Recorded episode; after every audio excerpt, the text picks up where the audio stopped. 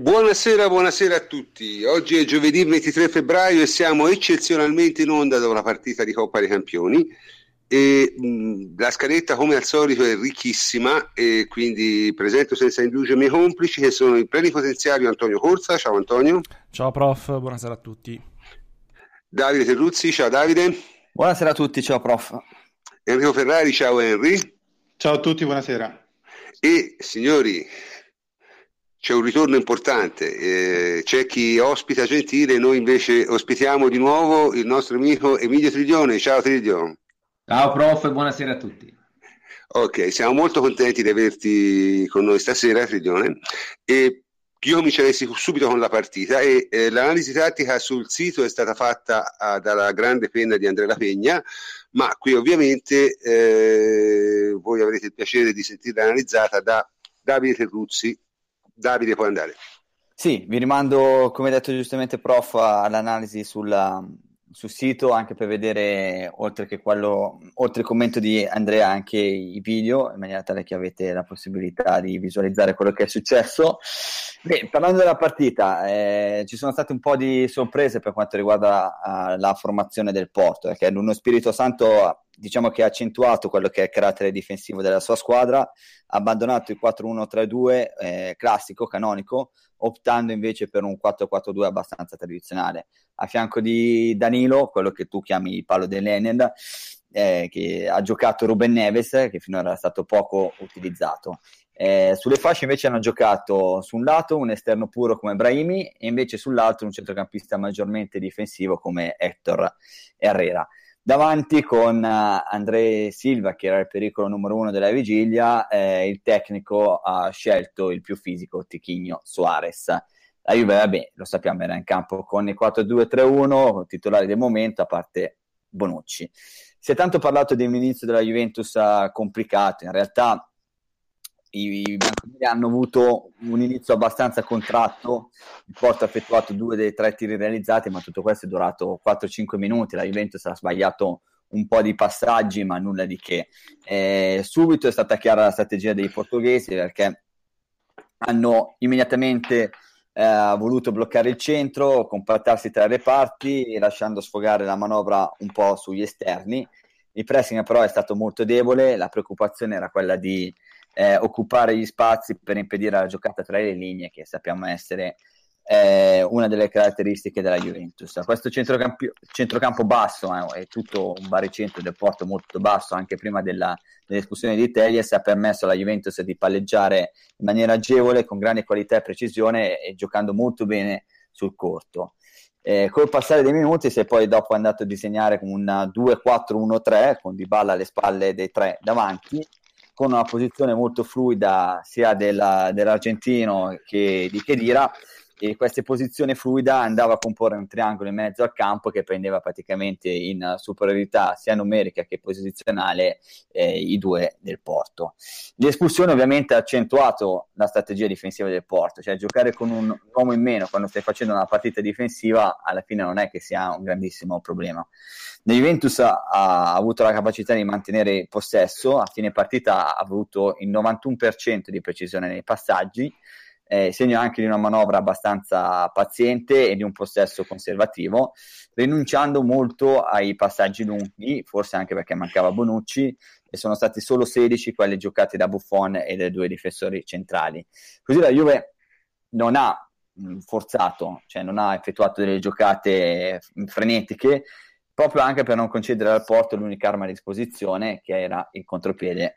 Eh, così il Porto è rimasto schiacciato nella propria metà campo con questo baricentro basso. Se devo trovare un, un qualcosa che non ha funzionato è stato il gioco sulle fasce, cioè da una parte Quadrado ha rallentato parecchio la manovra, come spesso, fare, eh, come spesso è solito fare, però non ha tentato neanche tantissimi dribbling. Dall'altra Mandzukic ha giocato in posizione più stretta, quasi al fianco di Higuain, specialmente nel secondo tempo, eh, lasciando spazio alle avanzate di Alexandro. Ci sono stati eh, diversi cross che hanno favorito alla fine la difesa del Porto, che proprio nel gioco aereo è abbastanza mh, forte. Così la Juventus non è riuscita a muovere la difesa e quando in queste situazioni in cui c'è un bunker difensivo di muovere la palla velocemente eh, anche cercando di cambiare fronte d'attacco, facendo passare anche la palla all'indietro per poi dopo cercare delle bucate centrali. Eh, ci sono resi pericolosi, i... ci siamo resi pericolosi con uh, ogni volta che, riusci... che, siamo riusciti a trovare la giocata tra le linee. Eh, e poi dopo ci sono stati cambi, sicuramente sono stati anche fortunati, eh, bravura anche del tecnico. Eh, Piazza comunque in occasione del gol è riuscito a fare quello che Quadrado per tutta la partita non aveva fatto, cioè una triangolazione interna. Eh, la Juventus, conclude secondo me, ha fatto una partita matura, eh, ha vinto la partita che doveva vincere, eh, dimostrando grande consapevolezza e fiducia nei propri mezzi, come spesso l'abbiamo vista, come sempre l'abbiamo visto fare in Italia e come si deve abituare a fare in Europa. È andato molto bene, secondo me, il gioco sul corto, eh, anche nelle combinazioni sullo stretto da parte degli attaccanti. Nel primo tempo avevamo visto una combinazione tra Manzukic, Dybala e Higuain che è stata veramente molto eh, pregevole. E ultima cosa, mi è piaciuta molto eh, la fluidità del gioco di posizione del 2-4-1-3 con il triangolo di centrocampo che specialmente nel primo tempo ha funzionato molto bene. È chiaro che aver dimostrato che anche in Europa puoi giocare con questo 4-2-3-1 e giocare una partita di, di, personalità controllando la partita è un ottimo segnale per, per tutti. Ecco, sì, io, io, volevo dire una cosa. Io, io ieri sera dopo la partita eh, non ero così entusiasta e, e, e, in un certo senso me ne pento anche perché è colpa mia. In realtà io speravo di vedere una partita più, diciamo, europea e invece dopo poco ci siamo trovati a giocare eh, Juventus-Empoli. Ora, siccome Juventus-Empoli la giocheremo sabato, questo già quello da aspettarmi, speravo di vedere una partita diversa, ma giustamente eh, non, non, si può chiedere a, alle squadre di suicidarsi da sole. Il Porto ha preso due gol perché è rimasto in 10. Se, se rimane in 11, secondo me ne prende di più. Comunque, eh, qui c'è una domanda, no?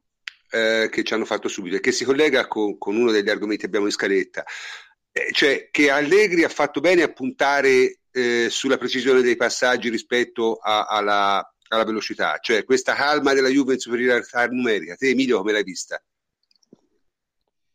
Eh beh, la caratteristica, secondo me la superiorità numerica bisogna approfittarsene dopo il settantesimo, perché comunque è lì che fa la differenza.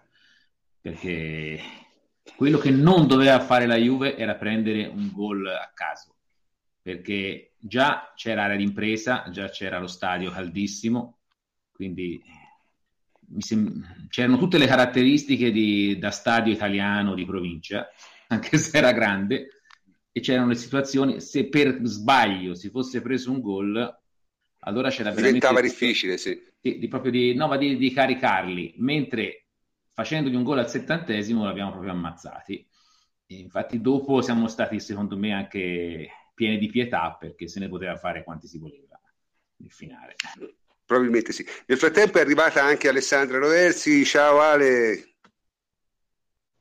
Buonasera a tutti, mi sentite bene? Benissimo, ben, insomma, bene, bene, diciamo. eh, comunque, quindi questo sarebbe un po' il nuovo stile della Juventus, no? Cioè di, di eh, usare un possesso palla tranquillo, la famosa calma d'Allegri, ma io francamente, ripeto, la partita guardandola non, non, mi ha scaldato il cuore, però poi mi sono reso conto di una cosa, che a Porto l'ultima volta hanno perso in casa una fase di eliminazione diretta, ci ha vinto il Manchester United di Ferguson 7-8 anni fa, quindi mh, non deve essere proprio facilissimo giocare una partita del genere lì, ecco, anche in superiorità numerica. Tra l'altro, eh, voglio dire, la superiorità numerica è derivata da situazioni di gioco, perché il, Tejes ha fatto due falli stupidi, ma costretto comunque da, dalla situazione di gioco e da uomini che gli andavano via. Eh, te, Henry, che cosa, cosa, ne pensi di questo nuovo stile della Juve? Ma a me la Juventus è, è piaciuta, mm, anche perché io ho avuto subito l'impressione che noi fossimo in controllo della partita anche 11 contro 11, perché i giocatori avevano le idee chiare su quello che era il, il piano partita. Eh, queste sono le partite che a me piacciono perché vuol dire che vai con, uh, con la volontà di, di fare male. Uh, a me è sembrato fin da subito che, che la Juventus stesse aspettando il momento giusto per fare il gol anche nei primi 30 minuti prima de- dell'espulsione. Eh, in realtà sono d'accordo con quello che hai detto tu, l'espulsione ha fatto in modo che il Porto pensasse solo e esclusivamente a difendere eh, magari a portare la partita in fondo sullo 0-0.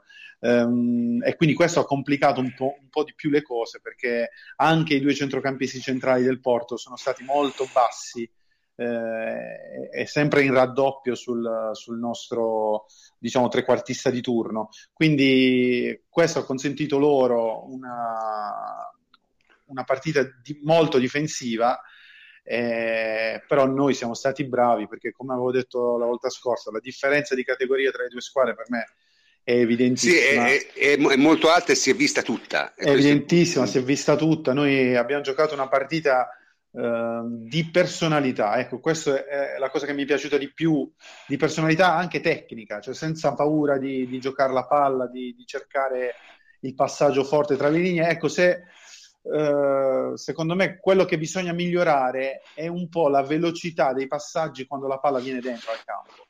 Quando viene dentro al campo dobbiamo essere un po' più rapidi a, a cercare la verticalizzazione, anche perché quello che non, non, ha funzionato molto e che ancora stenta a funzionare è il passaggio mh, quando Higuain trova, eh, attacca la profondità ancora siamo troppo macchinosi. Eh, ieri comunque la profondità non c'era. Eh. No, te l'ha negata ieri. Sì, mh, però Higuain sa attaccare anche alle spalle i centrali, i difensori, eh, cioè gli diamo poco la palla su... Sai qual è stato il problema? Harry, secondo me, nel secondo tempo specialmente, è che eh, cioè, l'azione nasceva e moriva sullo stesso lato. Oppure quando facevamo il cambio di campo, spesso c'era Alexandro uno contro due. Sono d'accordissimo, sono d'accordissimo. Infatti questo probabilmente... Hanno buttato anche loro in aria e lui non aveva un sostegno per uh, cambiare gioco e per poi dopo cercare l'imbucata centrale. Sono d'accordo, però cioè, non riesci a cambiare campo perché quando la palla transita in mezzo al campo sei un po', più, sei un po lento. Allora, se magari eh, cioè, i due centrocampisti ancora in questo, perché in, per esempio nella fase di non possesso per me sono bravissimi e si integrano alla perfezione, nella fase di possesso ancora sono un po', un po troppo, cioè, cioè fanno sempre un passaggio in più quando la palla viene in mezzo. Almeno questa è la mia impressione. Mm, sì, sicuramente. La mia impressione però è anche che la Juventus al solito si adatti molto alle partite. Eh? Cioè, nel senso, la, la, la, la, velocità del gioco è assolutamente una funzione del tipo di partita che, che, che viene fuori. In questo la Juve è veramente per certi versi camaleontica, camaleontica perché non gioca mai la stessa partita non gioca mai la stessa partita. Non gioca mai... O- oggi Camaleontica con le, so- con le sonino di Ranieri è emblematico. Eh, vabbè, però, è, però, è, così, però è così, perché in realtà la Juve è, presenta sempre problemi diversi seco- alle squadre avversarie a seconda di come viene la partita. Questo è un, un o perlomeno uh, Nell'ultimo, negli ultimi due mesi, mentre nei primi tre mesi diciamo, ha giocato in maniera abbastanza sempre uguale, abbastanza monocorde, abbastanza eh, diciamo impostata in un certo modo. Eh, da che eh, ha cambiato un po' sistema, effettivamente la squadra è molto più fluida, è molto più fluida eh, non tanto nel, nel, far girare la palla, quanto però nell'assumere atteggiamenti diversi a seconda de- della partita. Non so, io ho avuto questa impressione, ecco. Mi sembra una squadra che si adatti moltissimo al, al, ai momenti della partita, che secondo me è, è un dato estremamente positivo. Alessandra, te ci puoi dire qualcosa sulla partita di ieri? Alessandra? No, no, no, assolutamente prof. Cioè, è stata una partita, secondo me, che alla fine, eh, come ha detto Enrico, si è risolta tardi, cioè, perché alla fine eri, eri in superiorità numerica e loro sono andati a difendersi, altrimenti secondo me si poteva risolvere anche un po' prima niente di che. Proprio... Sì? Eh, io, anche se da profano, mi sono accorto un po' in ritardo dopo l'espulsione che eh, l'allenatore loro aveva sostituito l'attaccante veloce, diciamo, e ha lasciato, come si dice a Siena, il baccellone a morire contro Chiellini e Barzagli, perché Tendenzialmente il 4-4-1 difensivo io preferisco sempre vederlo fare con la punta veloce. Tra l'altro, Chiellini e Barzagli erano ufficialmente rattoppati. Dargli un, un riferimento non rapido, secondo me, la, li ha favoriti tantissimo. Eh, credo che cioè, per quello che è il gioco del Porto, almeno per quello che mi sembra aver capito che sia il gioco del Porto, eh, per quello che è stato soprattutto nei primi minuti, è un gioco diretto, quindi loro cercavano anche di avere la punta fisica che facesse un po' da boa per poi dopo far salire la squadra. Chiaro che Il- quando hai un campo Eh. davanti a te, come l'ha avuto il Porto per 70 minuti, ti diventa veramente complicato, specie se non hai sulle fasce eh, degli esterni puri. L'unico era stato Brahimi che nel primo tempo qualche pericolo l'ha creato, cioè pericolo. Sì, Cioè, pericolo. ha, ha giocato qualche pallone. Ecco, e mentre Herrera è stato praticamente nullo. Eh, Brahimi era quello che un, po- un pochettino più vivace è stato, tant'è che poi dopo il cambio è stato quello di, per inserire Corona, giusto? Sì, sì, sì. Però, ripeto, secondo me, ora io, a parte tutto, ver- cioè, si è vista veramente una grandissima differenza. Io, io so abbastanza, dice- cioè, ero convinto che ci fosse molta differenza, ma secondo me eh, ce n'è anche più di quel che pensavo io, ecco. Eh, prof, noi che- purtroppo in Europa tante volte questa differenza non l'abbiamo fatta pesare e non si è vista, mentre Ma io infatti sono, so- cioè, infatti ritengo sia un'ottima prestazione della Juve perché una grande squadra ha il dovere di far vedere la differenza. La Juve l'ha fatta vedere tutta ieri, ieri sera, proprio tutta. Cioè, si è visto bene. Una squadra ha vinto 2-0 senza forzare, mettendo in barca totalmente l'avversario, senza neanche stancarsi troppo, senza rischiare niente. Cioè, si è vista la differenza di categoria e secondo me quando te giochi contro una squadra debole quello devi fare, devi far vedere quella non segnare 50 gol che non servono a nulla, secondo me. Chiaro? Quindi non... Infatti, proprio io, io sono d'accordo. Io ricordo di aver detto in radio che bastava aprire la partita con un gol e poi eh, sarebbe andata in discesa. Anche perché la cosa, ripeto, la cosa bella della partita è la voglia che avevano di far notare questa differenza, cioè di, di sapere che prima o poi arrivava il momento giusto e la portavi a casa. Questa è stata l'impressione eh, più, più bella della partita per me. Mm-mm. Se- ma e questa quindi è veramente una vittoria di Allegri, no? Cioè, in, in tutti i sensi, direi, no? Assolutamente, prof. Assolutamente. Eh, eh, cioè, Cioè, anc- vabbè, ancora una volta cioè, ci dimostra che lasciamo stare i cambi perché insomma anche un po' di fortuna. vabbè, quella può essere fortuna. Eh, però, eh, però ho capito che Quadrado non era in serata perché non riusciva mai a trovare i tempi. Perché Quadrado è stato, mi ha fatto bestemmiare tutta la partita. Quadrado finché è stato in campo, Eh, però ha capito che lì magari poteva cambiare la partita e l'ha cambiato. Cioè, più di così Allegri non so cosa debba fare per, per dimostrare che è davvero un grande allenatore. Ah, tra l'altro, nel momento in cui tu hai fatto il cambiamento e lo ha fatto nel momento giusto e ti dai i risultati, l'allenatore ha ragione. E poi dopo c'è un'evoluzione all'interno di questo 4-2-3-1 perché rispetto alle prime prestazioni la squadra lo sta interpretando in una maniera eh, meno dogmatica e sicuramente più flessibile e anche più fluida. Manca, cioè nel primo tempo si è visto un po' di più con le sovrapposizioni di Khedira, nel secondo tempo un po' di meno.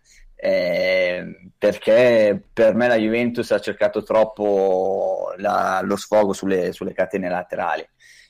Con l'uomo in più ha cercato di andare a sfondare sulle fasce e di cercare il cross. È chiaro che in queste partite nelle quali tu giochi contro squadre che si difendono, e finora in Champions League è sempre stato così, abbiamo incontrato squadre che ci hanno preso altissimo, ehm, che sono le stesse poi che succede in campionato. Tante volte comunque eh, Io la sto Quadrado- aspettando questa squadra che viene a prenderci alta. Cioè, forse la troveremo nei quarti? eh, qualcuno ti, ti verrà a prendere, prof. Cioè, nel senso, Sì, sì, ma la sto aspettando, cioè ancora non, non- non l'ho vista. La Juventus ha comunque diverse soluzioni per uscire dal palleggio, eh, e quindi non, dovrebbe essere un grossissimo problema insormontabile. Però in queste partite qua, secondo me, vengono un po' a galla quelle che possono essere i- le pecche tattiche, soprattutto di Quadrado, che non è un giocatore che veramente spicca per intelligenza tattica. e, sopra- e, se poi dopo non ti fa quello che deve fare, cioè il dribbling e crearti la superiorità numerica con queste giocate, eh, diventa un po' dannoso perché ti rallenta tutto. Infatti, paradossalmente, Quadrado ha avuto troppo tempo per pensare a cosa fare con la palla. E quando esatto, tutto sì. questo tempo sì, eh, si incarta, è, diciamo così, si incarta. Poi non era brillantissimo secondo me, non era brillantissimo, eh, capita comunque perché insomma Quadrado sta facendo una grandissima stagione secondo me, nonostante tutto. Eh, quindi vabbè, è andata bene comunque insomma. È, è, andata, è andata, bene così direi, sì. Ma dunque, eh, non ci siamo diciamo risparmiati nemmeno nella partita di ieri sera qualche lamentela sull'arbitraggio, che quel veramente pensavo che peggio di come fanno in Italia non si potesse, ma a... pensare di lamentarsi in una partita come quella di ieri sera da parte del Porto l'ho trovato veramente ridicolo, anche perché onestamente cioè, capisco che magari se uno guarda le partite del campionato italiano non è abituato a vedere quel tipo di arbitraggio quando c'è la Juventus in campo perché è chiaro che te vedi un arbitro che eh, se uno fa due falli da giallo, gli dà due gialli, questo in Italia non succede mai, eh? cioè proprio mai, nel senso, io mi ricordo in un Juventus Milan Locatelli avrà fatto sei falli come quelli di Teyes, non è stato neanche ammonito. Quindi eh, capisco che per l'osservatore esterno, no? Questo possa sembrare abbastanza strano, ma in realtà il regolamento del calcio dice quello. Teyes ha fatto eh, due minchiate stellari una dietro l'altra, il fatto che l'abbia fatta in un minuto non cambia assolutamente nulla. Tra l'altro è stato pure detto, dice di Licksteiner, ma Licksteiner ha fatto un fallo, secondo me non gravissimo, ma è stato ammonito. Cioè, se Licksteiner avesse eh, falciato... Era un sì. Era, era un tentativo di tiro. con quel tiro, eh. Cioè, era, era, un tentativo, era, un tentativo, di tiro sicuramente. Quindi era sicuramente un tentativo di, di tiro. Male, cioè. non aveva nessuna volontà di far male, nonostante tutto è diciamo, si poteva lo stesso morire per la pericolosità dell'intervento. Ma tuttavia, se Dick Steiner avesse fatto una falciata dopo due minuti, si beccava il secondo giallo anche lui. Il punto è che non l'ha fatta. Non solo, ma nel secondo tempo, nel secondo tempo, un paio di volte ha lasciato proprio andare l'uomo per non fargli fallo. Io questo l'ho notato. Cioè, proprio per evitare di dare il minimo motivo di beccarsi il secondo giallo e poi a declinare anche sostituiti ha fatto bene. Quindi, tra l'altro, diciamo che, che, che si è distinto eh, nella, nella minchiaggine generale un personaggio che noi tutti conosciamo bene. Ora, normalmente noi non parleremo di questi personaggi perché gli si fa pubblicità, ma il problema è che questo personaggio qui invece non ha bisogno di pubblicità perché è già abbastanza noto. Nel senso, è uno che passa per un giornalista e questa è una cosa secondo me gravissima. Eh, sto alludendo ovviamente a Tancredi Palmeri, tanto per non far nomi, che ha fatto una figura di guano epocale sui media, epocale. A questo proposito abbiamo con noi Antonio Corsa che di queste cose ama parlare, quindi Antonio, che è successo? Eccomi, Raccontaci. Eccomi. No, guarda, prof, allora, prima, cioè... di tutto, prima di tutto, allora aspetta, perché questi chiedono chi è sto Tancredi Palmeri. Eh, appunto, c'è appunto, anche chi non sa chi è. Vabbè, ci arriviamo, ci arriviamo. Chi, chi, chi, non, chi, non, sa che cioè, esiste pure gente che non conosce Tancredi Palmeri, vabbè. Eh, no, Sari, c'è un motivo per cui ho chiesto che si mettesse in scaletta questo punto qui, perché sai, ogni tanto è una, è una puntata speciale, abbiamo un pochettino più di tempo, quindi possiamo anche dedicarla a questi argomenti extra campo, poi magari tor- torniamo anche un po' su Bonucci, sul caso Bonucci. Ma eh, certo, prima, prima, ridiamo assieme, poi vi dico il, motivo di questa, di questa, scaletta così. Eh, ieri questo giornalista, tra le altre cose della Gazzetta dello Sport, ha fatto un tweet che è diventato molto virale e francamente è stata la cosa più bella della serata dopo il gol di Piazza. Eh, lo traduco in italiano perché lo scrive in inglese, eh, non mi chiedete il perché. Doppio giallo totalmente assurdo per Alex Telles nell'arco di un minuto da parte di Felix Brick. Mai nella vita il primo, dubbio il secondo. Never the first, maybe the second. Cioè letterale, proprio così. Quindi eh, ci troviamo davanti a, a, a, un tweet che se andate a vedere quell'invito che vi faccio io è di andare a leggervi tutti i 151 commenti che ha ricevuto Uh, per questo tweet che io l'ho, l'ho fatto uh, stamattina e giuro non smettevo di ridere. Non abbiamo il tempo e il Ma modo guarda, di farlo io, qui io in radio. Purtroppo Non, non ho avuto l'opportunità perché a me ha bloccato, ma, è... eh, ma no. c'è, un mo- c'è, un modo, c'è un modo. Createvi, lo so, lo so, lo so. createvi un fake, createvi un fake, createvi un fake perché ne vale la pena. Per queste cose qui ne vale la pena creare il fake. Per altre no, ma per questo sì. Ovviamente abbiamo già detto che Tellesh no, nel, nel primo, nella prima occasione ha stampato i tacchetti tutti sul polpaccio di quadrato e credo siano ancora lì, mentre sul secondo è entrato in scivolata come un pazzo, francamente veramente un pazzo su Steiner, tra l'altro dopo che era stato appena minacciato platealmente dall'arbitro, tipo al, al prossimo vai fuori e dopo un minuto fa quell'entrata, totalmente folle. Ehm, dicevo, vi invito a leggere i commenti e anche i commenti ai, ai, successivi tweet nei quali cercava di spiegare, in realtà faceva una marcia indietro. No? Il, Intanto abbiamo, abbiamo, ancora sul sito, sulla chat, Sandro Scarpa travestito da Tartiere di Palmieri. Ciao Sandro! Eh, eh, vai. Vabbè, dicevo, eh, sì. dove spiegava eh, il, il primo episodio, dice in realtà non l'avesse visto cioè, aveva fatto quel tweet, però in realtà non aveva visto bene il primo episodio, quindi resta la domanda mm. perché l'ha gettato. Ma sì, sì, ma la cosa Beh. meravigliosa, poi, sempre per restare nel, nel, patetico, è che a un certo punto poi gli risponde anche Ken Hansen, che è un ex arbitro internazionale della FIFA, commentatore nelle tv danesi, Ecco, e proprio questo dovrebbe servire a spiegare a chi scrive, chi ci scriveva prima anche in chat, no? ma perché date visibilità a questo individuo? Che no, magari fosse così, cioè non è che noi si dia visibilità a certi soggetti, è che stiamo parlando di uno dei giornalisti sportivi italiani più famosi in Europa.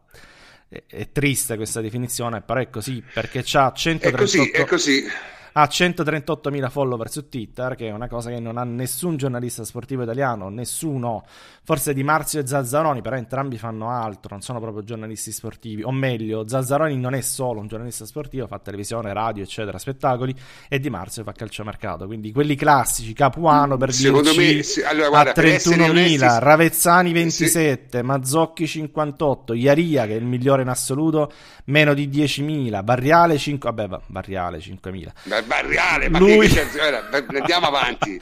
lui 138, no? quindi questo dovrebbe dare, è come quando si chiama perché date visibilità alla Gazzetta? Insomma, è il giornale più letto d'Italia, quindi non credo abbia bisogno c'è, della visibilità. C'è poco da no? dargli visibilità, semmai bisogna toglierli. Esatto, questo è il punto, perché eh, parliamo del giornalista che rappresenta poi, eh, ripeto, tornando cioè, questa gente va sputtanata, cioè, si ignorano... Si e fa danni, fa danni perché questo rappresenta il calcio italiano per la Bean Sport e per la CNN. Eh, cioè, eh, appunto, stiamo parlando, di, stiamo parlando di, di, di, Tele Città Bianca, stiamo parlando di due network importantissimi e, e, fanno una cattiva impressione, poi fanno fare una cattiva impressione alla, alla, Juventus, al calcio italiano. È come, sai, gli spaghetti con le polpette, no? che per tutto il mondo è il piatto tipico italiano, sì. quello che si ordina nei ristoranti, che, che in Italia non esiste e non ci sogneremmo mai di ordinare, però passa ormai quel l'idea che, che, sia il piatto sì, tipico però. Lì, no? Però lì almeno c'è, lì almeno c'è una, una, ragione storica, perché era diciamo la soluzione, sì, è vero, è vero, il, compromesso, il compromesso dell'italo americano tra gli spaghetti e un certo tipo di mangiare carne eh, americano. Quindi quello almeno invece con, un... con, con, Tancredi passa il, il, concetto storico che la Juve ruba, che gli arbitri eh, favoriscono la Juve. Ha fatto un altro tweet, Felix Rizzoli, tra l'altro. Quindi eh, questo è il motivo che le, che le, squadre che affrontano la Juve si scansano, i soliti ritornelli italiani, no? Quindi questo è il motivo per cui dovrebbe... Permettimi un attimo di dare una comunicazione di servizio alla Fiorentina la Fiorentina ha perso 4-2 in casa e fuori dalla Europa League. Avanti. Bene, dicevo, questo era il motivo per cui dovrebbe in realtà importarcene di lui e di chiunque altro si trovi in realtà nella sua posizione, no? specie per chi commenta il calcio italiano all'estero. Quindi eh, questo era semplicemente il, il, senso. Poi il cazzeggio, andatevi a leggere, ripeto, tutte le risposte, le interazioni a quel post perché vi, vi svolta la, la serata. Eh, Detto questo, poi ci sarebbero anche le proteste dei portoghesi, come dicevi tu, no? come se non bastassero quelle dell'Inter, i anti-juventini nostrani. Ma lì ti devo dire la verità, sono... mi lasciano poco. Eh, mi toccano poco. Io ho visto la foto di, eh, di chi era? Di eh, Herrera. Herrera e con mm. il piede 17 punti, Ma... eccetera. Eh, voglio dire, è vera? Ma sì, credo di sì, non, non credo che mentirebbero una cosa del genere, ma anche, fo- anche fosse vera, giustamente, Ma non lo so, come se, non so se mentirebbero, però io so che non è che è uscita su qualche sito ufficiale. Eh. sì, non è uscita sui social, diciamo, Non classici. parlarmi di quella foto. Alessandra? Che hai detto? Sì, non parlatemi di quella foto. No, vabbè, ma a prescindere se fosse vera o non vera, tu dici giustamente non è uscita su nessun social, diciamo, personale, di solito escono lì, eh, né della, della società. Però, come diceva giustamente Emilio, anche fosse vera, ma parliamo di eh, un intervento assolutamente fortuito, non volontario, ha beccato il giallo, che era giallo. l'intervento giusto, e quindi la protesta quale sarebbe? Non, non c'è assolutamente motivo, vai, sai. No, eh. non solo, è- il fallo è al minuto 50, quindi ha giocato per 40 minuti così, quindi magari non è che l'ha lasciato. No, no, non solo ha giocato così, si è fatto anche ammonire per un fallo che ha fatto, quindi era, Eh, era- scusate, era secondo me uno che ha quel tipo di ferita non può giocare 50 minuti. No, eh. si è aperto le ferite giocando altri 50 minuti. Secondo me è un buchino prima. Non lo so, trovo difficile che uno col piede in quelle condizioni abbia potuto giocare 50 minuti anche a caldo, personalmente. Molto difficile, però Ma io trovo difficile verità- anche che non si sia rotto gli scarpini, ad esempio, perché come, come fai? Soprattutto per il punto in cui era, no? Rompi, rompi almeno lo scarpino, una cosa del genere. Però vabbè, Vabbè, eh, comunque. non, non stiamo a fare complotti, dico, anche fosse No, no. beccato il giallo, finisce lì, non, non c'è veramente motivo di, di lamentarsi. Ma io credo fossero irritati con Licksteiner, perché Licksteiner si è messo nella traiettoria del fallo da espulsione, chiaramente, è stato furbo. Cioè, Licksteiner si è preso il calcio, ma si è messo nella traiettoria della scivolata. Eh, ma è Perché cosa, è cosa normale, giusta, eh, tra l'altro. Eh, infatti, ha fatto il suo, se saltava non si faceva niente perché si è fatto male Licksteiner a prendere il calcio, se saltava non c'era espulsione, ma del resto vedi un pazzo che vuole farsi espellere e sei pagato per prenderti il calcio. Eh, ma non solo, Sì. a, quel, a quel pazzo, ripeto, un minuto prima gli era stato detto al- alla prossima vai via. Però loro Perché, la perché il primo, perché il primo diciamo che era un arancione abbondante, hanno- eh, un arancione tendente al rosso il, il primo. Quindi tu a uno del genere che l'hai già graziato, gli dici al prossimo vai fuori, ti fa quell'intervento, anche prendesse la palla, è un pazzo, e deve andare via, punto. Basta. E poi dopo non capisco per quale regola che non esiste nel calcio, cioè il secondo giallo se effettuato dopo un minuto non vale. Eh, No, fai no. interventi da, Sì. da munizione. Sì, non ma questo, questo però, sì, però questo ragazzi è, è quello che succede in Italia, specie quando arbitrano la Juve. Non so. solo, devo Ah, dire. ma, ma basta solo sentire, ragazzi, quello che ha detto Nuno Spirito Santo, don- eh, che dice che mh, Teges è stato, mh, si è precipitato mh, nel secondo fallo, però l'arbitro poteva essere più condiscendente. Cioè, come vai a dire una roba del genere in mondovisione? Cioè, stai chiedendo all'arbitro di non fare il suo mestiere per graziarti. Cioè, l'ha Di detto fatto così, sì. eh? Di fatto sì, Alessandra, però il problema lo sai qual è? Il problema è che un discorso di questo genere eh, nel, nel mondo, nel, nel- diciamo, nell'universo tifoso italiano, eh, insomma, è un discorso che può anche trovare un certo seguito, perché è esattamente quello che succede nelle partite della Juve. Cioè, non a caso la Juve ha giocato già due partite in superiorità numerica in Coppa dei Campioni. Perché in Coppa dei Campioni, se uno fa due falli da giallo, di solito prende il rosso. Poi il, il problema con gli arbitri internazionali è che a volte veramente sono scarsi. Per cui capiscono fischi per fiaschi, non vedono nulla, fa, prendono decisioni assurde, fanno cazzate anche regolamentari, ma non hanno il Fischiano, problema che fischiano hanno quello che vedono, però. Beh, prof, basta Eh, quello che pensano di vedere, Sì, sicuramente. sì, beh, è chiaro. Quello che, Che, che poi dopo è quello che è successo a noi a Lione, eh. cioè a Lione noi siamo rimasti in 10. Appunto, stavo Certo. per dirlo. Esatto, esatto. Lo prendi, però io, Esatto. io preferisco sempre di gran lunga un arbitraggio così, anche perché alla lunga ti avvantaggia. Cioè, in Italia, ragazzi, uno... Però proprio secondo me ritorniamo al discorso che si faceva tempo fa, cioè che tante volte, quasi sempre, le decisioni arbitrali in Italia o magari anche nei campionati nazionali sono prese più per decisioni politiche e per eh, stare tranquilli, no? Mentre quando un, Eh, un non- arbitro... non fischiano quello che vedono. eh, Semplicemente Ma- pensano il o fischio. non prendono anche provvedimenti Sì, sì, sì. per Pensano, pensano, politiche. pensano, pensano.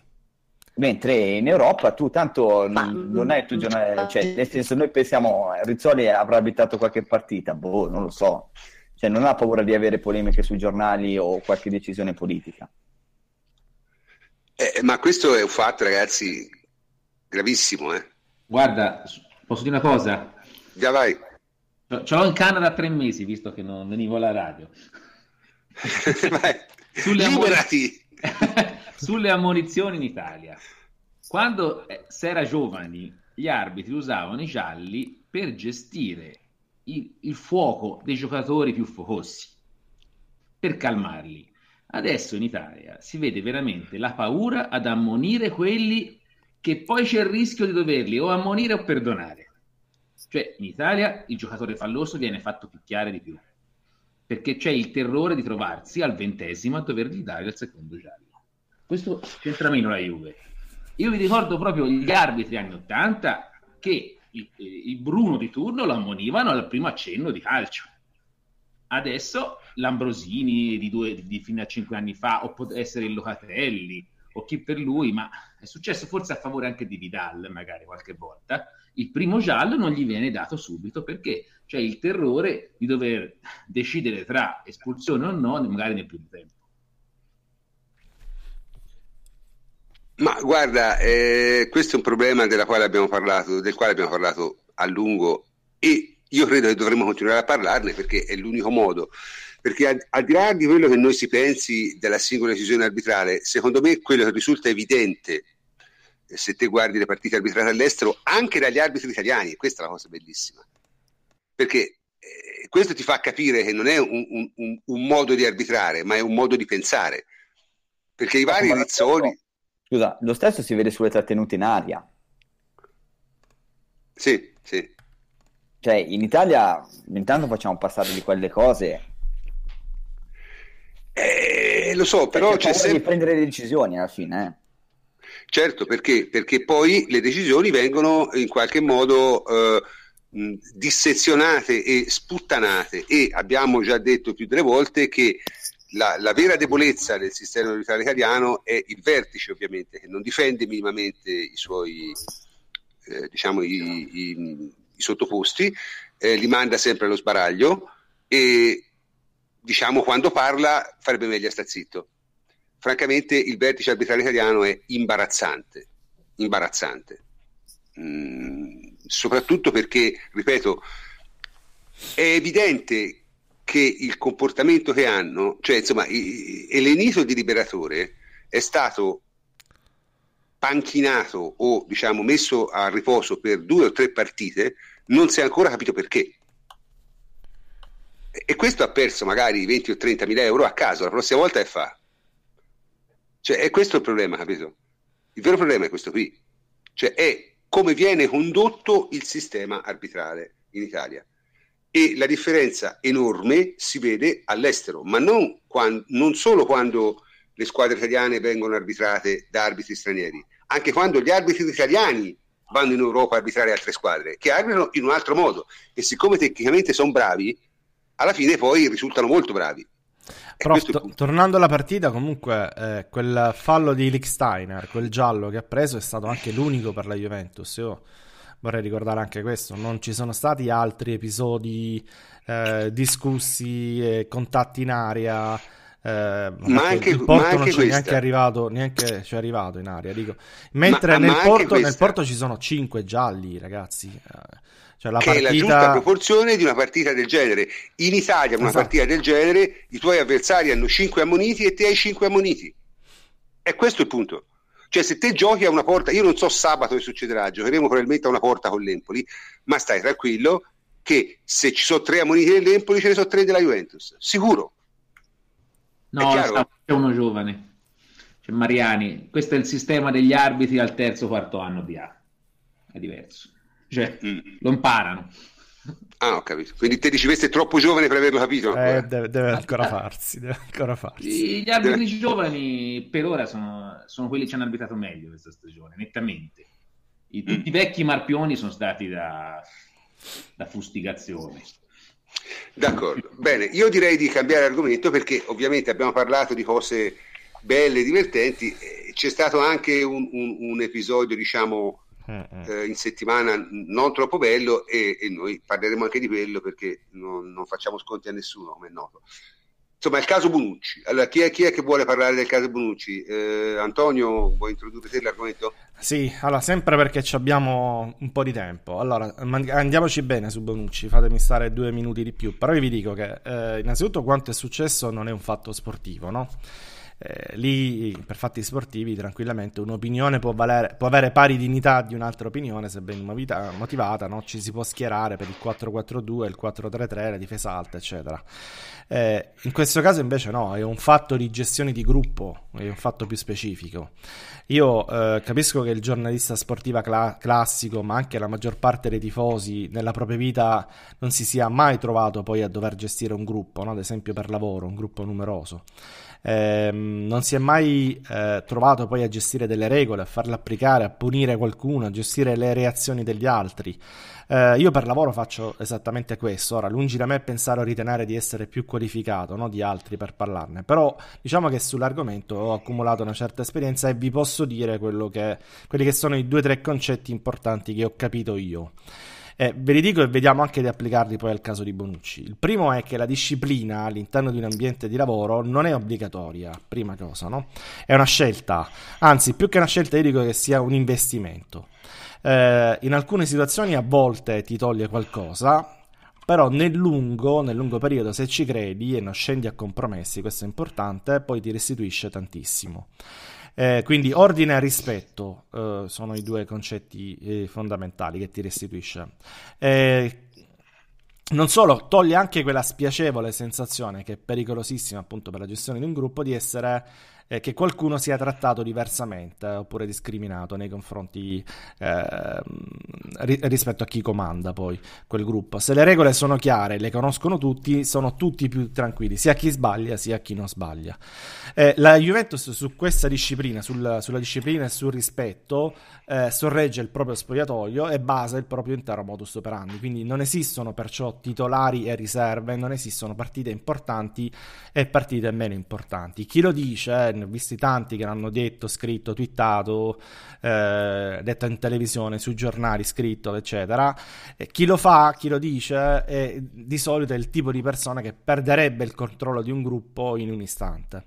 Perché una volta che ti dai delle regole, una volta che ti dai delle regole, le devi applicare anche a costo di rimetterci qualcosa, anzi soprattutto eh, quando sarebbe più comodo per te chiudere un occhio, devi applicare le regole, perché è esattamente in quel momento no, che tu stai esercitando la disciplina e stai insegnando qualcosa al gruppo. Anzi, è il momento direi più importante in assoluto, perché se quel momento lo gestisci male, sei fottuto, non serve più a nulla continuare, non serve darsi regole e regolette, diventa tutta una pagliacciata. Prendete Prandelli, no? Eh, ve lo ricordate quando Prandelli introdusse la CT della nazionale il codice etico, rinominato il codice patetico, immediatamente perché mm.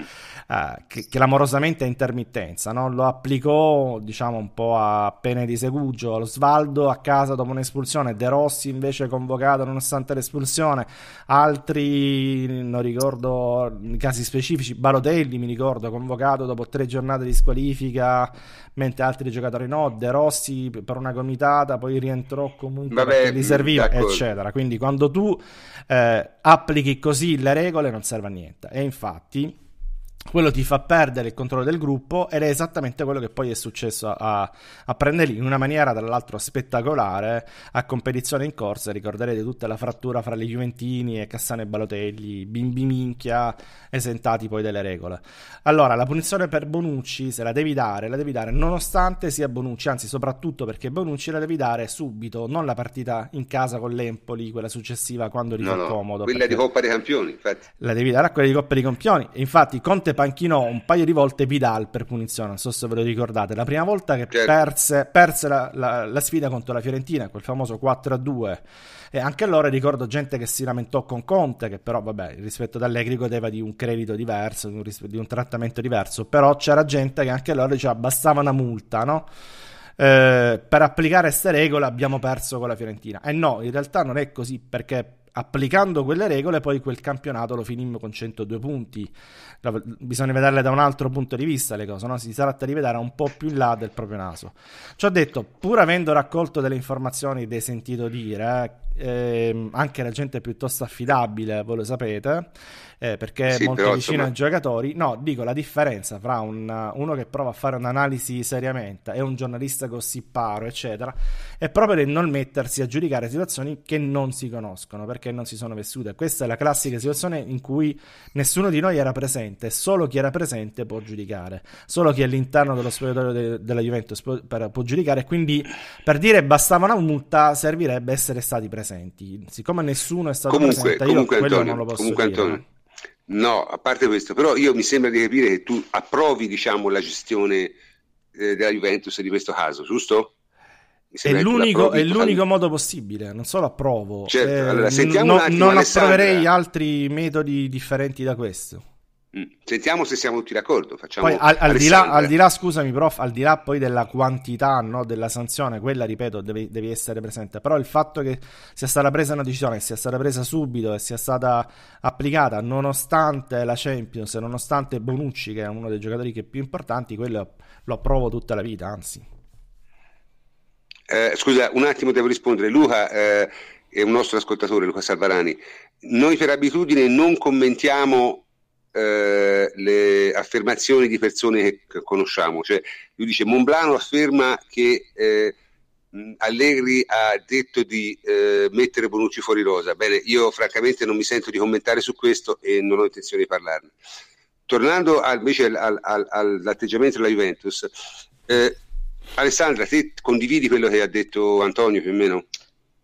Eh, sì, piuttosto, piuttosto, tutto, nel senso, eh, tra l'altro, Bonucci Alessandra, scusami, non, non, non, non, ti stiamo sentendo, quindi bisogna che ti tolga la parola un attimo, se no non, facciamo nulla. Henry, Henry, dici qualcosa a te a questo proposito. Sì, io, cioè, il caso Bonucci Allegri mi sembra un, un, uh, abbastanza chiaro, cioè, si sono mandati a quel paese anche per, una situazione, poi cioè, il litigio nasce da una cosa un po'... Uh, cioè, alla fine banale, cioè, si, hanno litigato per delle sostituzioni, eccetera.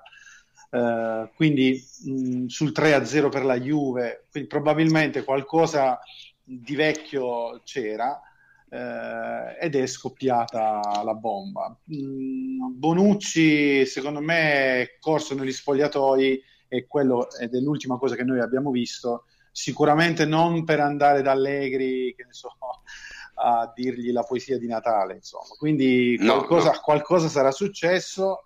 Quello che è successo non è piaciuto né alla società né all'allenatore ed è giustissimo che la Juventus abbia eh, sospeso e messo in tribuna Bonucci, che si deve prendere le responsabilità di quello che ha fatto, perché se lui vuole essere un leader, vuole essere uno dei senatori della Juventus, deve anche dare conto eh, a tutti, allo spogliatoio in primis, eh, quello, per quello che ha fatto. Poi se questo porterà a uh, un, uh, scelte drastiche, quindi ve- vendita del giocatore, se ne va allegri, eccetera. Questo secondo me è prematuro per dirlo perché non lo sappiamo noi e non lo sanno neanche loro perché è una situazione secondo me ancora da ricomporre. Ho capito. Senti, Alessandra, vogliamo riprovare? Vediamo. Sentite? Mm, un po' strana, Pro- prova a parlare, sentiamo un po' che succede. Sì, vediamo se mi sentite bene ora. Adesso sì. Vabbè, allora io sono completamente d'accordo con quello che ha detto Antonio, soprattutto perché eh, Bonucci è uno dei senatori, è appena stato rinnovato e quindi ha maggior potere, maggiore re- responsabilità. Bonucci evidentemente ha cannato, che era allo stadio può dire e non solo Bonucci non era ai saluti finali, ma neanche Buffon, che per lui è una grandissima novità.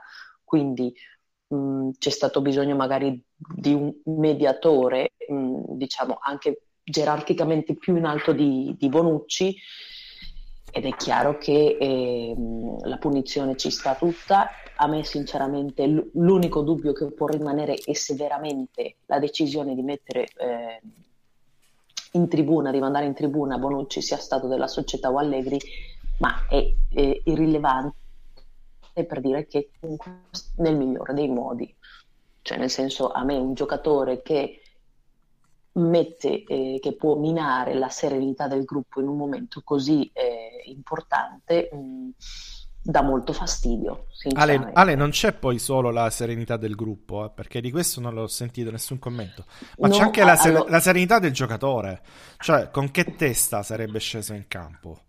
Questo non se l'è chiesto nessuno, cioè, no, eh, era pronto anche a scendere in campo con quella testa. Non solo Antonio, il problema... Mh, mm, Magari l'ho anche tutelato così. Non... Allora, se tu, se uno dei leader dello spogliatoio metti in discussione la, metti in discussione l'allenatore, capito? Comunque stai minando tutto quello che è la serenità del gruppo, dell'ambiente, è questo che, è questo che intendo. Cioè, alla fine, comunque. Sì, e lo stai facendo davanti ai compagni, vabbè, il resto appunto, del mondo, però davanti ai compagni. Davanti ai compagni è la cosa più importante. Quindi, Sai, farlo, farlo uno contro uno chiusi in uno stanzino è un conto, ma farlo davanti. Ma sai, poi dopo penso che ci sia stata anche un'altra cosa, perché è stata aggiunta ieri sera, solamente ieri sera in conferenza da parte di Allegri e non alla vigilia. Cioè, il fatto che se, per quello che si può ricostruire stando alle dichiarazioni dei, dei, protagonisti, fino a mercoledì sostanzialmente Bonucci non si era scusato di quello che era successo. Perché ieri sera Allegri poi dopo ha detto si è scusato, il caso era entrato. Eh, comunque da parte di Allegri c'erano state le, le, sue scuse per quello che comunque è stata la risposta. Che comunque tutto l'episodio... Sbagliata, eh? è sbagliata da parte di tutti. Cioè, il giocatore che manda a fanculo l'allenatore è l'allenatore che risponde a tono e insulta direttamente il giocatore. Poi quello che può essere successo... No, è stata molto sbagliata per me la reazione di Allegri. Anche di questo non abbiamo parlato noi. Poi è stato buttato dalla società. Eh, che poi dopo i provvedimenti vengono sempre presi dalla società come un accordo con l'allenatore, ma è la società che decide.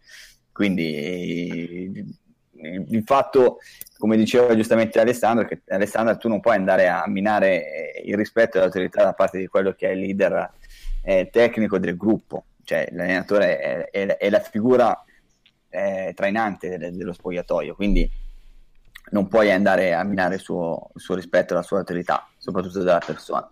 Poi dopo, io da qui che siamo al 23 di febbraio a dire se ne andrà Allegri, se ne andrà Bonucci, no, tutti e due, come vi dicevo oggi, poi dopo i giocatori sono paraculi. Quindi... Gli allenatori anche di più. Allegri, Allegri da quel punto di vista è un gran paraculo, ma giustamente, cioè nel senso che se fai l'allenatore come fai un, leader, eh, non devi decidere in base alle antipatie personali o alle simpatie, devi anche saper condividere e saper convivere con quelli che magari ti sta un pochettino più sulle palle. L'importante è che tutti vadano dalla stessa parte. Certo. Scusate, io prima di chiudere questo argomento, e ne abbiamo parlato credo a sufficienza, vorrei sentire l'opinione di Emilio che sicuramente ha la sua. Dici Emilio. Allora, io volevo fare il paragone con il precedente di Dybala, perché dal mio punto di vista quello che ha fatto Dybala come maleducazione è ancora molto peggio. Solo che ho avuto la sensazione che Allegri, da ex giocatore, si aspetta sempre il peggio da un giocatore sostituito. Invece in quella situazione la società secondo me ha voluto punire Bonucci per aver mandato fuori di testa Allegri. Qualunque cosa avesse fatto, cioè ha detto se cioè, Allegri ha una caratteristica che è calmo, che è lucido. Se mi fai vedere 10 secondi di Allegri a quel modo, non va bene. Anche se hai ragione, non va bene. Cioè, è stato punito perché ha fatto impazzire Allegri in una partita decisa, tranquilla e 3-0 a discutere su chi tra tre tuoi compagni stava peggio, perché questa poi era la discussione che meritava di essere sostituito. Eh, cioè proprio l'effetto su Allegri secondo me che ha preoccupato perché effettivamente noi abbiamo un allenatore che ha pregi e difetti ma io sarei preoccupato da un, da un Allegri fuori di testa. Certo cioè non è la sua caratteristica sicuramente. sì, dico, cioè, dalla conseguenza. Magari ripeto io il gesto di, di Dybala l'avevo trovato bruttissimo cioè il tirar via la mano, cioè, era proprio brutto da quel punto di vista, senza motivo. Però ragazzino, Eh, lo so, Sì, non solo, ma, eh, ma eh, ragazzini le lezioni gli si danno, eh, non è che non si danno. lo so, però in questo, senso, in questo senso, secondo me, la tua interpretazione è corretta. Sì, Cioè, quello è un gesto, quello è un gesto che i calciatori hanno fatto tante volte. anche Cioè, non è una... aspetta, chiaramente, cioè nel senso, è capitato anche a me ai miei livelli, eh. Eh, Prof, poi dopo prof, secondo me la-. Secondo me la differenza è un'altra. Eh, nell'occasione di Dybala eh, è avvenuto quel gesto, eh, Allegri è stato tranquillo, ha accettato, dopodiché in privato vai e lo distruggi come è successo, tant'è vero che alla fine eh, il giocatore è stato distrutto da tutti, anche dal gruppo che l'ha ripreso, abbiamo sentito Buffon che l'hanno ripreso, eh, si è scusato e la partita dopo è andato a abbracciare Allegri dopo un cambio. Quindi quello l'hai gestito come dovrebbe fare un allenatore. Qual è la differenza con Bonucci? Che invece eh, Allegri ha risposto sul campo male al giocatore. Quello è l'errore perché o te la vedi, No, te la eh, gestisci. no, per me è aspetta, diversa. aspetta, No, no, fa- al- Ah, fate- ah, fatemi, fatemi finire, fatemi finire, fatemi finire la frase. Dico, o te la gestisci eh, da uomo a uomo, tu mi hai fatto lo sgarro e io ti rispondo, così ti faccio vedere chi comanda e a me sta benissimo, però deve finire lì. Deve finire lì perché se tu mi hai detto una cosa, io te ne di- ti- tu mi dai uno schiaffo, io ti do un pugno, ti faccio vedere che sono più forte e finisce lì. Il problema qual è? Il problema è quando tu mi dai uno schiaffo, io ti do il pugno e poi dopo ti punisco. Eh, questo è secondo me una cosa che ha fatto un po' saltare, fa, fa passare poi per vittima Bonucci, l'ha fatto vivere male e probabilmente rischia di avere degli strascichi ed è quello il motivo per cui ha sbagliato Allegri. Perché Allegri, se si fosse tenuto il, eh, l'insulto che ha sentito solo Balzarini, tra, la- tra parentesi, di, di- di Bonucci e poi dopo eh, avesse fatto in privato il cazziatone eh, al giocatore, anche con l'aiuto della società, avrebbe avuto tutti, spogliatoio incluso, ma anche Bonucci si sarebbe sentito un pirla perché eh, palesemente è in difetto. Così invece lasci, crei la possibilità di creare addirittura eh, un sentimento nei confronti di Bonucci che si è sentito vittima e impazzito completamente, è andato a rincorrere negli spogliatoi, una scena veramente imbarazzante. Però dico, parte anche eh, dal comportamento di. Se sei un leader, non la devi fare quelle cose lì. Oppure, se vuoi mostrare i muscoli, poi non vai a richiamare il codice etico alla regola, alla pagina 57. Non de- devi scegliere, ecco. Io- mia- sai, qui si ritorna al solito discorso. Sì, cioè nel senso, sì. secondo me Allegri, l'ho detto prima, ha sbagliato nella reazione. Ha sbagliato, perché chiaramente eh, quello che devi fare, secondo me, ti manda a fanculo il giocatore, o fai finta di niente, e poi dopo quando Esatto. entri lo mandi a fanculo apertamente Perfetto, tu, perfetto. oppure lo togli. Perfetto. Hai due soluzioni. Hai due Perfetto. soluzioni. Io opto sempre per la seconda. Lo Ma non togli subito. cambi, hanno litigato per Lo quello. togli, cioè, proprio fai finta, in fai finta di non averla sentita allora. o fai finta di non averla sentito. Lui ha sbagliato. Però poi dopo, eh, chiaramente, quello che secondo me è l'aggravante, il fatto è che comunque fino a mercoledì non si sono sentite scuse di Bonucci.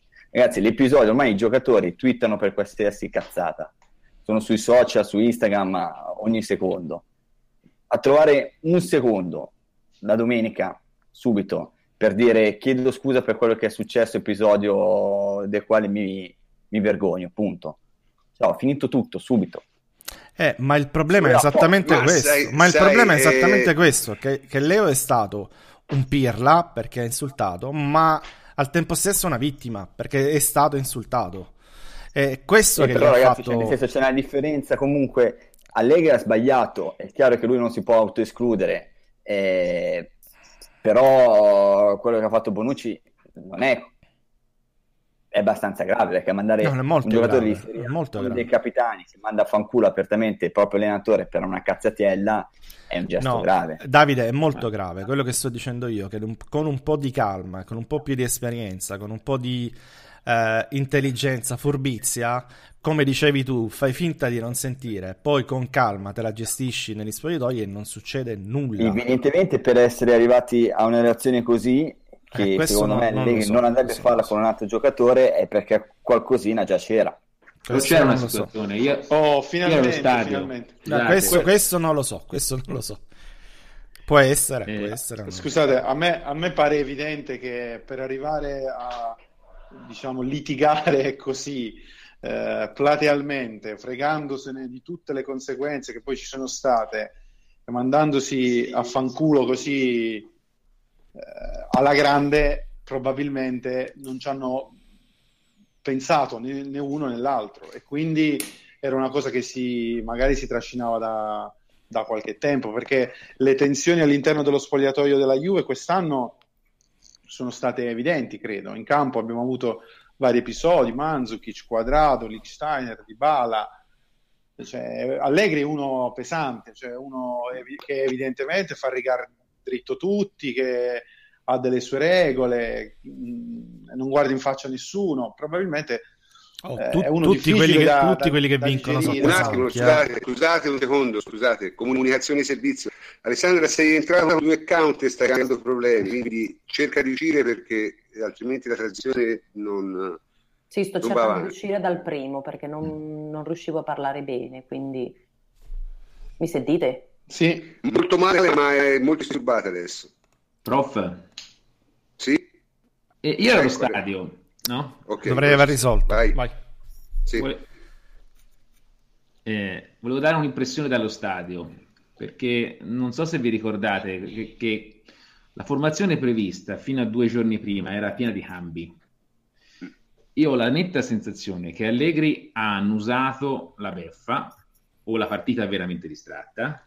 Doveva giocare Neto, dovevano riposare, doveva giocare Piazza.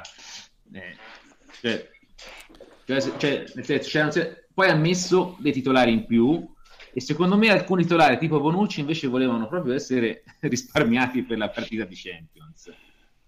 E le partite decise sul 3-0 contro un'avversaria alle corde devastata come il Palermo sono i momenti peggiori per litigare perché quando c'è una, una, grande sfida e la concentrazione non succedono queste cose. Questa è una litigata al torneo d'agosto, mi è sembrata. Cioè, sì, sì, sì, sì, sì. Quelle risse quando veramente non conta nulla e l'arbitro strabuzza gli occhi, come ha fatto il quarto uomo che era vicino a Allegri, che non sapeva che fare.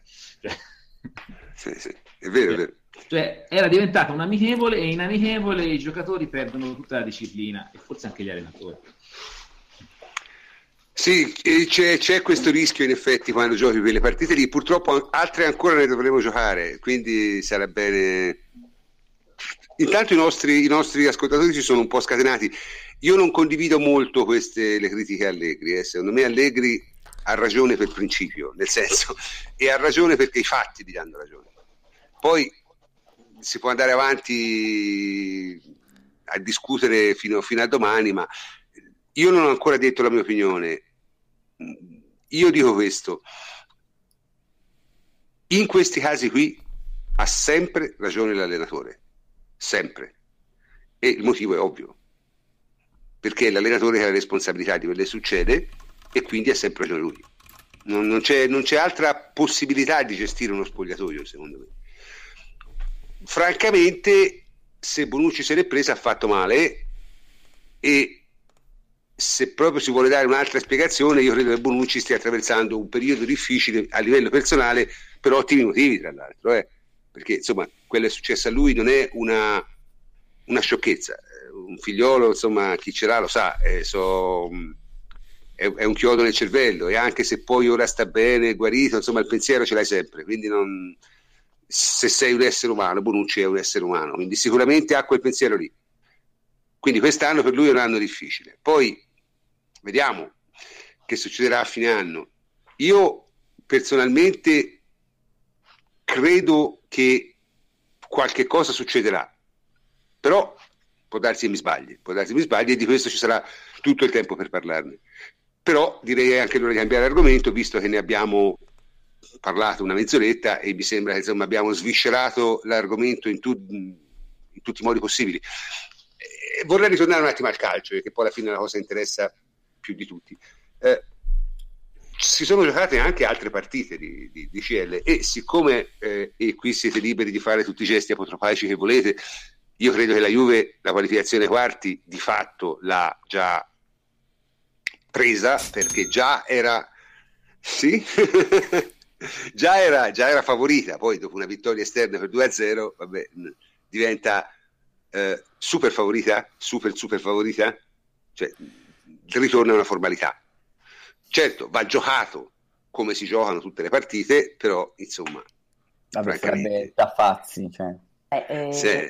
Ho letto che la statistica è che la Juventus non ha mai eh, fallito la qualificazione dopo aver vinto l'andata in trasferta. Eh, vabbè, Ale. 42, 40, non so, cioè nel senso proprio storicamente è che è molto difficile, no, no, parlo Esatto, eh, perché la Fiorentina c'è riuscita stasera, eh, quindi voglio dire, non è che però... Ho capito. Mm. Però, eh, eh, però non solo, sì, però è molto diverso perché se te vinci fuori casa per una botta di culo, come ha vinto la Fiorentina una settimana fa, difendendoti e, e, rischiando, può anche capitare. Ma se te vinci fuori casa dominando l'avversario, voglio dire, nel senso, è estremamente difficile pensare che le cose possano andare in un altro modo. Quindi sono giocate altre partite e soprattutto se ne è giocata una che credo abbiamo visto un po' tutti, è questa partita fra Manchester City e Monaco, no?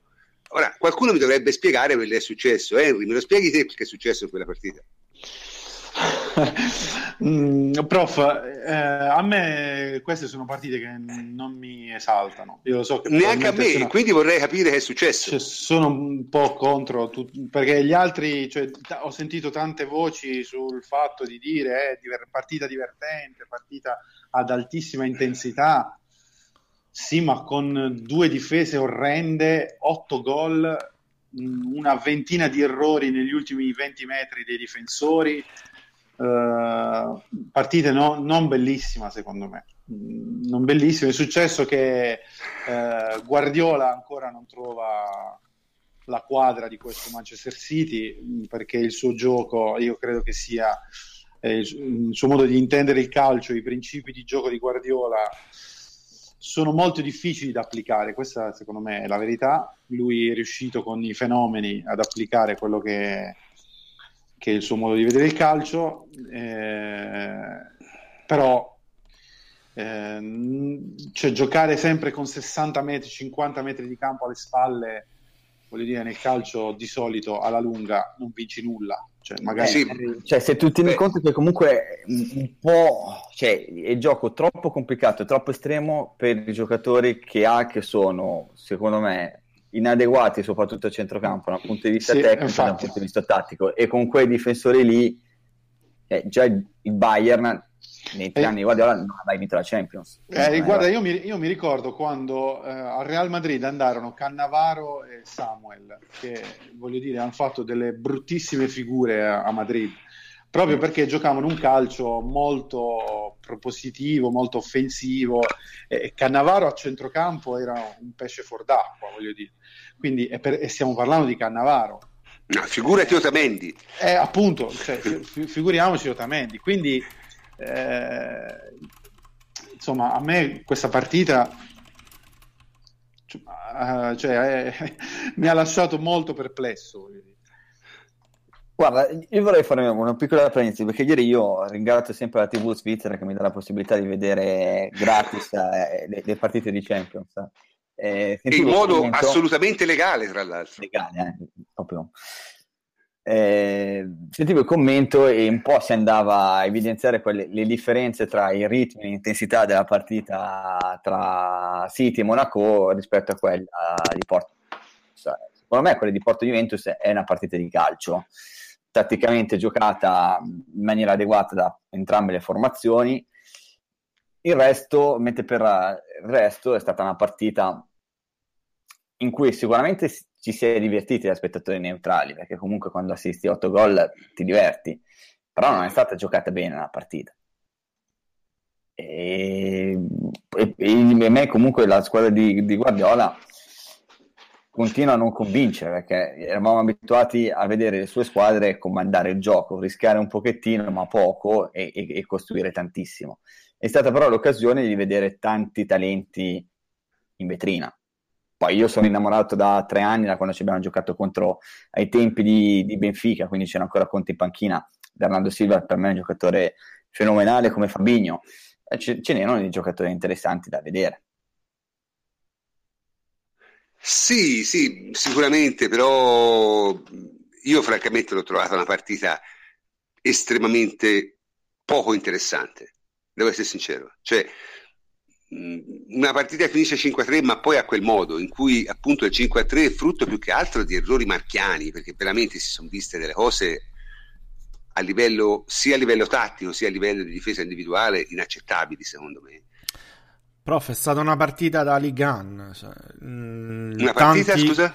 da campionato francese, spa, tanto spazio per, per, gli attaccanti, per le ripartenze, squadre lunghe. E ovviamente questo ha favorito poi il Monaco che in quelle situazioni ci gioca 30-40 partite l'anno. Eh, aveva tra l'altro anche i giocatori per giocare in velocità e ha fatto bene, è andato, ha sfierato il 3-1 eh, e quindi io al Monaco non ho nulla da dire. Eh, Beh, magari quel... evitare, di, evitare di prendere tre gol di cui due sul calcio d'angolo eh, eh, una partita, non certo. saper gestire minimamente la situazione per niente. Certo, cioè, ma quello, quello, ma quello... grosso per una squadra. Ma quello è un limite grosso per una squadra che è nettamente inferiore al City. Eh, ci hanno provato, prof, in trasferta e, e, e, hanno fatto un po' come il Paris Saint-Germain col Barcellona. Vedono che è una giornata storta per gli avversari, vedono che hanno una situazione tattica favorevole, cioè la possibilità di correre palla al piede e senza palla, non trovavano assolutamente ostacoli eh, un po' come il Paris Saint-Germain contro il Barcellona, come ha detto l'altra volta Fletch in radio, e l'hanno sfruttata, l'hanno sfruttata anche bene, e poi a un certo punto eh, si è svegliato il City, eh, dietro c'è, c'hai comunque Glick, c'hai comunque giocatori impresentabili e prendi, e prendi quei gol. Raggi e Glick, la coppia centrale, voglio dire. Se ti presenti con quei giocatori poi subisci, prendi il gol, soprattutto fuori, fuori casa. Mm. Comunque, in altre parole, eh, io credo che, che passerà alla fine il City perché sia pure nella follia generale due gol di vantaggio sono tanti. Il City ha due gol di vantaggio. Insomma, io non credo che perda Monaco con due gol di scarto, devo essere sincero. Ah, Quindi, ah, boh, non lo so. Se gioca come all'andata rischia. Tutto può essere, tutto può essere. Però... Se lascia tutti sai... quelli spazi al Monaco rischia. Cioè, cioè, comunque c'è stato un cambiamento rispetto all'ultimo Monaco che penso che la maggior parte dei tifosi juventini si ricordi, cioè quella della, di due anni fa quando ci abbiamo giocato contro in Champions League, oh, che era una squadra praticamente difensiva. Sì, sì. Giocava bene, comunque era una squadra di, contro cui era complicato giocare, perché si difendeva molto bene. Mentre, vabbè, vedendolo anche il campionato e soprattutto anche martedì, la fase difensiva, con eh, la povertà individuale dei difensori, insomma, prendere 5 gol con disattenzioni così gravi sulle palle inattive, un po' simile a quelle della Fiorentina di oggi, perché ha preso dei gol su calcio d'angolo e punizione che... Ma disattenzione, Madonna, disattenzione difensiva, cioè, era proprio, c'erano giocatori completamente soli su un calcio d'angolo. Anche eh, due in un calcio d'angolo, due, due, addirittura in un calcio d'angolo, quindi sono delle cose veramente imbarazzanti. Vabbè. Imbarazzanti. Comunque, Vabbè, diciamo da, da osservatore di calcio, teniamoci il gol di Falcao e andiamo avanti. E andiamo avanti. Sì. Eh allora, l'altra partita, l'altra partita invece è stata secondo me piuttosto interessante. Credo di essere uno dei pochi che è andato a rivedersela almeno in parte, è che è quella tra Leverkusen e Atletico Madrid. Eh, voi l'avete vista? Solo sì, i gol, sì. solo i gol. A proposito di gol belli, poi. Io ho visto il Bayern, il Bayern Atletico invece.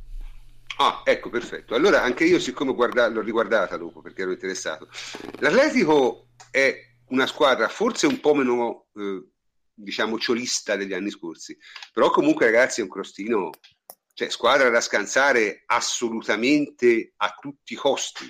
Cioè ti dico quasi quasi preferisco giocarmela col Bayern, almeno ci sta che venga fuori due partite. L'Atletico veramente è una squadra, eh lo so, è una Anche squadra però... Torino se dopo un'ora non vinci, c'è gente che fischia con l'Atletico, perché questo è lo stadio di Torino. Può anche essere, può anche essere. Può anche essere. Va detto, perché comunque le, cioè, la gente ha bisogno veramente degli avversari classici per tifare.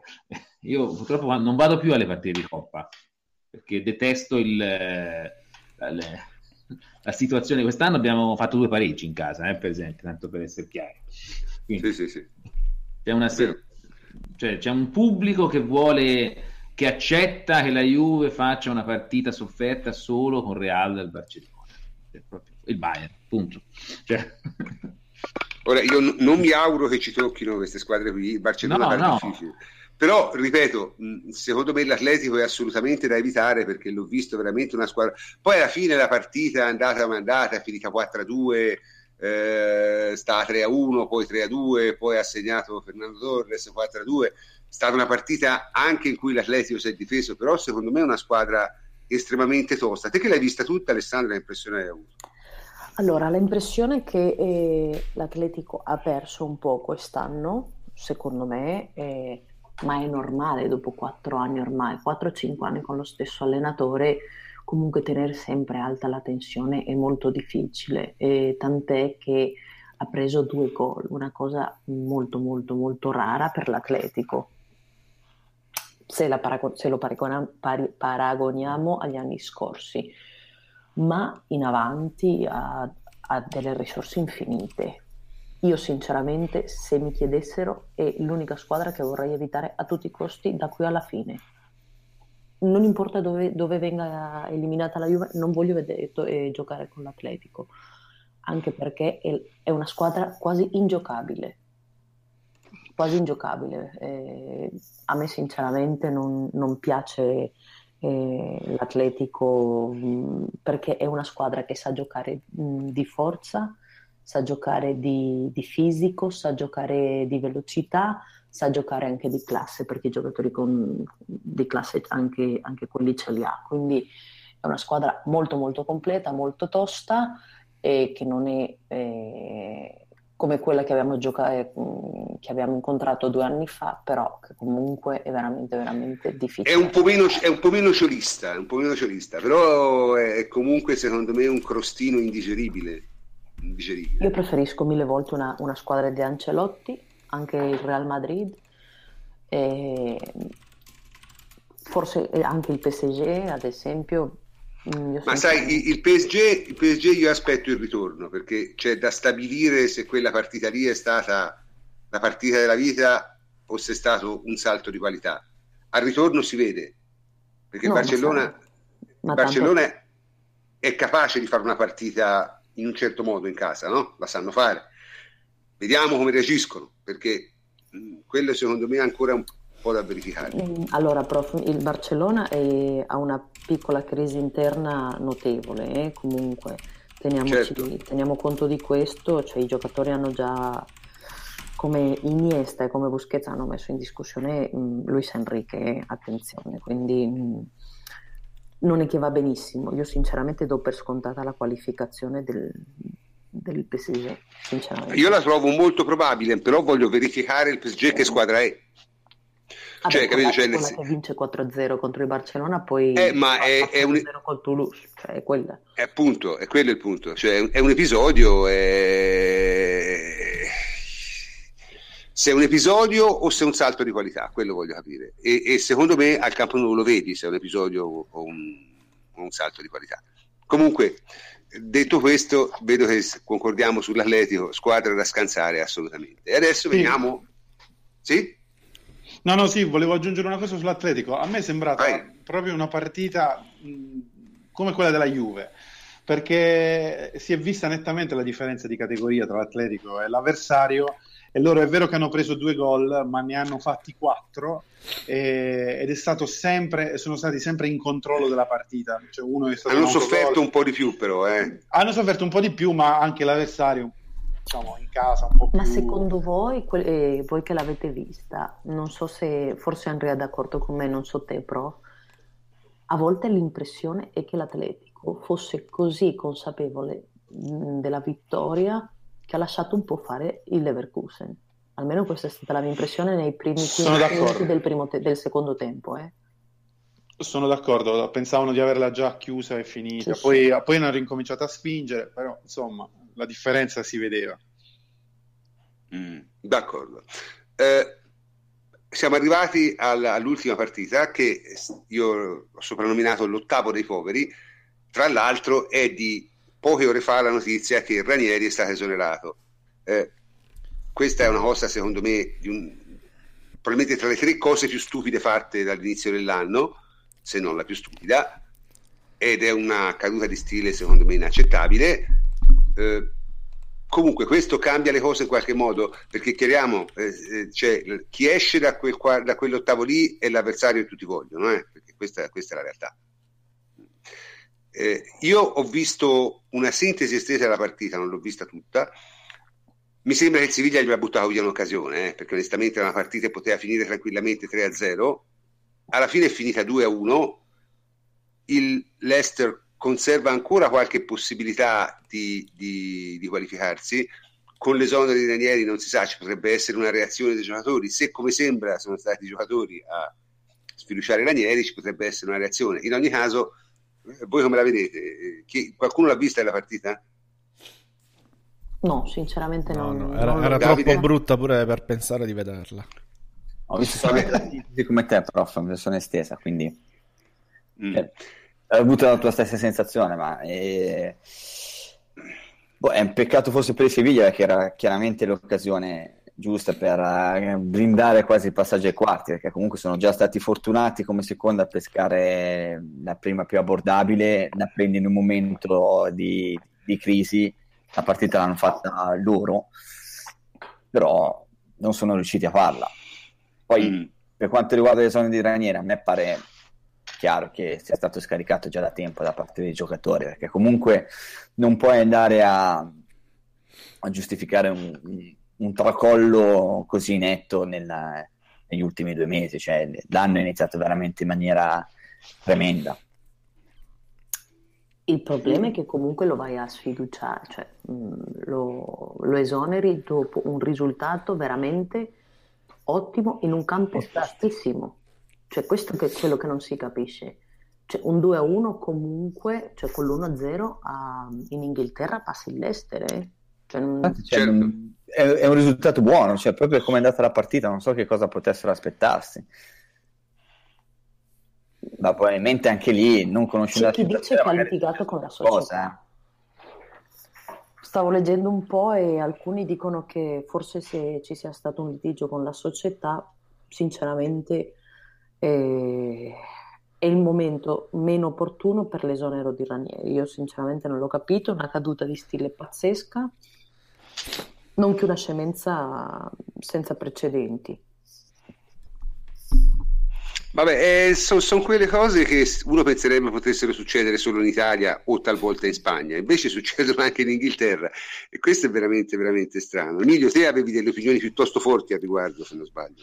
Allora, io dico che dal punto di vista dell'efficacia può anche essere una mossa positiva, che giocavano veramente male, poteva sembrare che giocassero contro l'allenatore, potrebbero anche passare il turno in Champions e salvarsi. Dal punto di vista però di una società sportiva che ha vinto la lotteria del secolo l'anno prima, è assurdo e secondo me questa figura è peggio della retrocessione, perché è una cosa assurda. Cioè, a volte bisogna, bisogna evitare certe cadute. E comunque Ranieri a oggi è in corsa per passare il turno in Champions e non è ancora, credo, in posizione della retrocessione. Quindi, comunque, è un punto, eh? è un punto. Eh. Ma punto ripeto, sopra... io la metterei sullo stile perché sull'efficacia non lo so. Non so se affideranno la squadra al classico ex portiere di riserva che pensa di saper fare allenatore come a volte fanno in Inghilterra o a Poso Grasso più vicino alla panchina che sta lì, che a volte fanno anche queste cose, o all'ex giocatore de... o il giocatore che diventa giocatore allenatore, non lo so. Eh, avete notizie voi su chi prende il Leicester? Eh, no, però eh, cioè, va detto, eh, sono cose strane perché poi, soprattutto in Champions, basti pensare che poi alla fine il, il Chelsea ha fatto le due finali di Champions League con il vice allenatore mandato via al posto di eh, Mourinho e poi l'ha vinta ha fatto solo quello. Cioè, quindi però ripeto io sull'efficacia decide la dirigenza. Sul, eh, sullo stile brutta. brutta. Molto molto brutta eh, brutta perché poi è probabile eh, che non avesse per niente in mano la, la, la, squadra e quindi in tutte le altre situazioni se l'allenatore non ha in mano la squadra si esonera. Eh? Ma questo, cioè proprio... Cioè, questo è come chiudere il camino a Babbo Natale, insomma, non è una bella Sì, è una cosa estrema, estremamente, estremamente brutta. Ma eh, secondo voi come va a finire? Chi passa poi alla fine? Seviglia. Seviglia. Mm. Perché per col giardiniere in panchina? Anche per me Siviglia. Ma io non, non ho una grandissima opinione del Siviglia, eh, però comunque ci sta che alla fine, perché l'Ester mi sembra veramente, veramente mal messo. Quindi No, alla fine... no, secondo me se Siviglia va a fare lì una buona partita difensiva passa, facile. Mm, perfetto. Quindi, quindi sarà il Siviglia l'avversario che tutti vogliono. Io però non lo vorrei ritrovare il Siviglia, onestamente, guarda, devo essere sincero. Allora, il Siviglia sarebbe... Allora, eh, se passa il Siviglia, alla fine saranno 3 su 8 spagnole. Quindi magari eh, un quarto di finale atletico Siviglia io lo vorrei vedere sinceramente. È quello che mi auguro. Perché secondo me è una squadra che può battere l'Atletico. Soprattutto mh, al Pizjuan. Il Pizjuan è, un- è uno stadio tostissimo e che contro un'altra spagnola può sicuramente fare, fare molto male. Mm, ho capito. Non lo so, io, io non ho francamente idea. Mm, Io non, non sono proprio sicuro che passi il Siviglia, però eh, il pensiero magari di doverci giocare due partite contro non, non mi...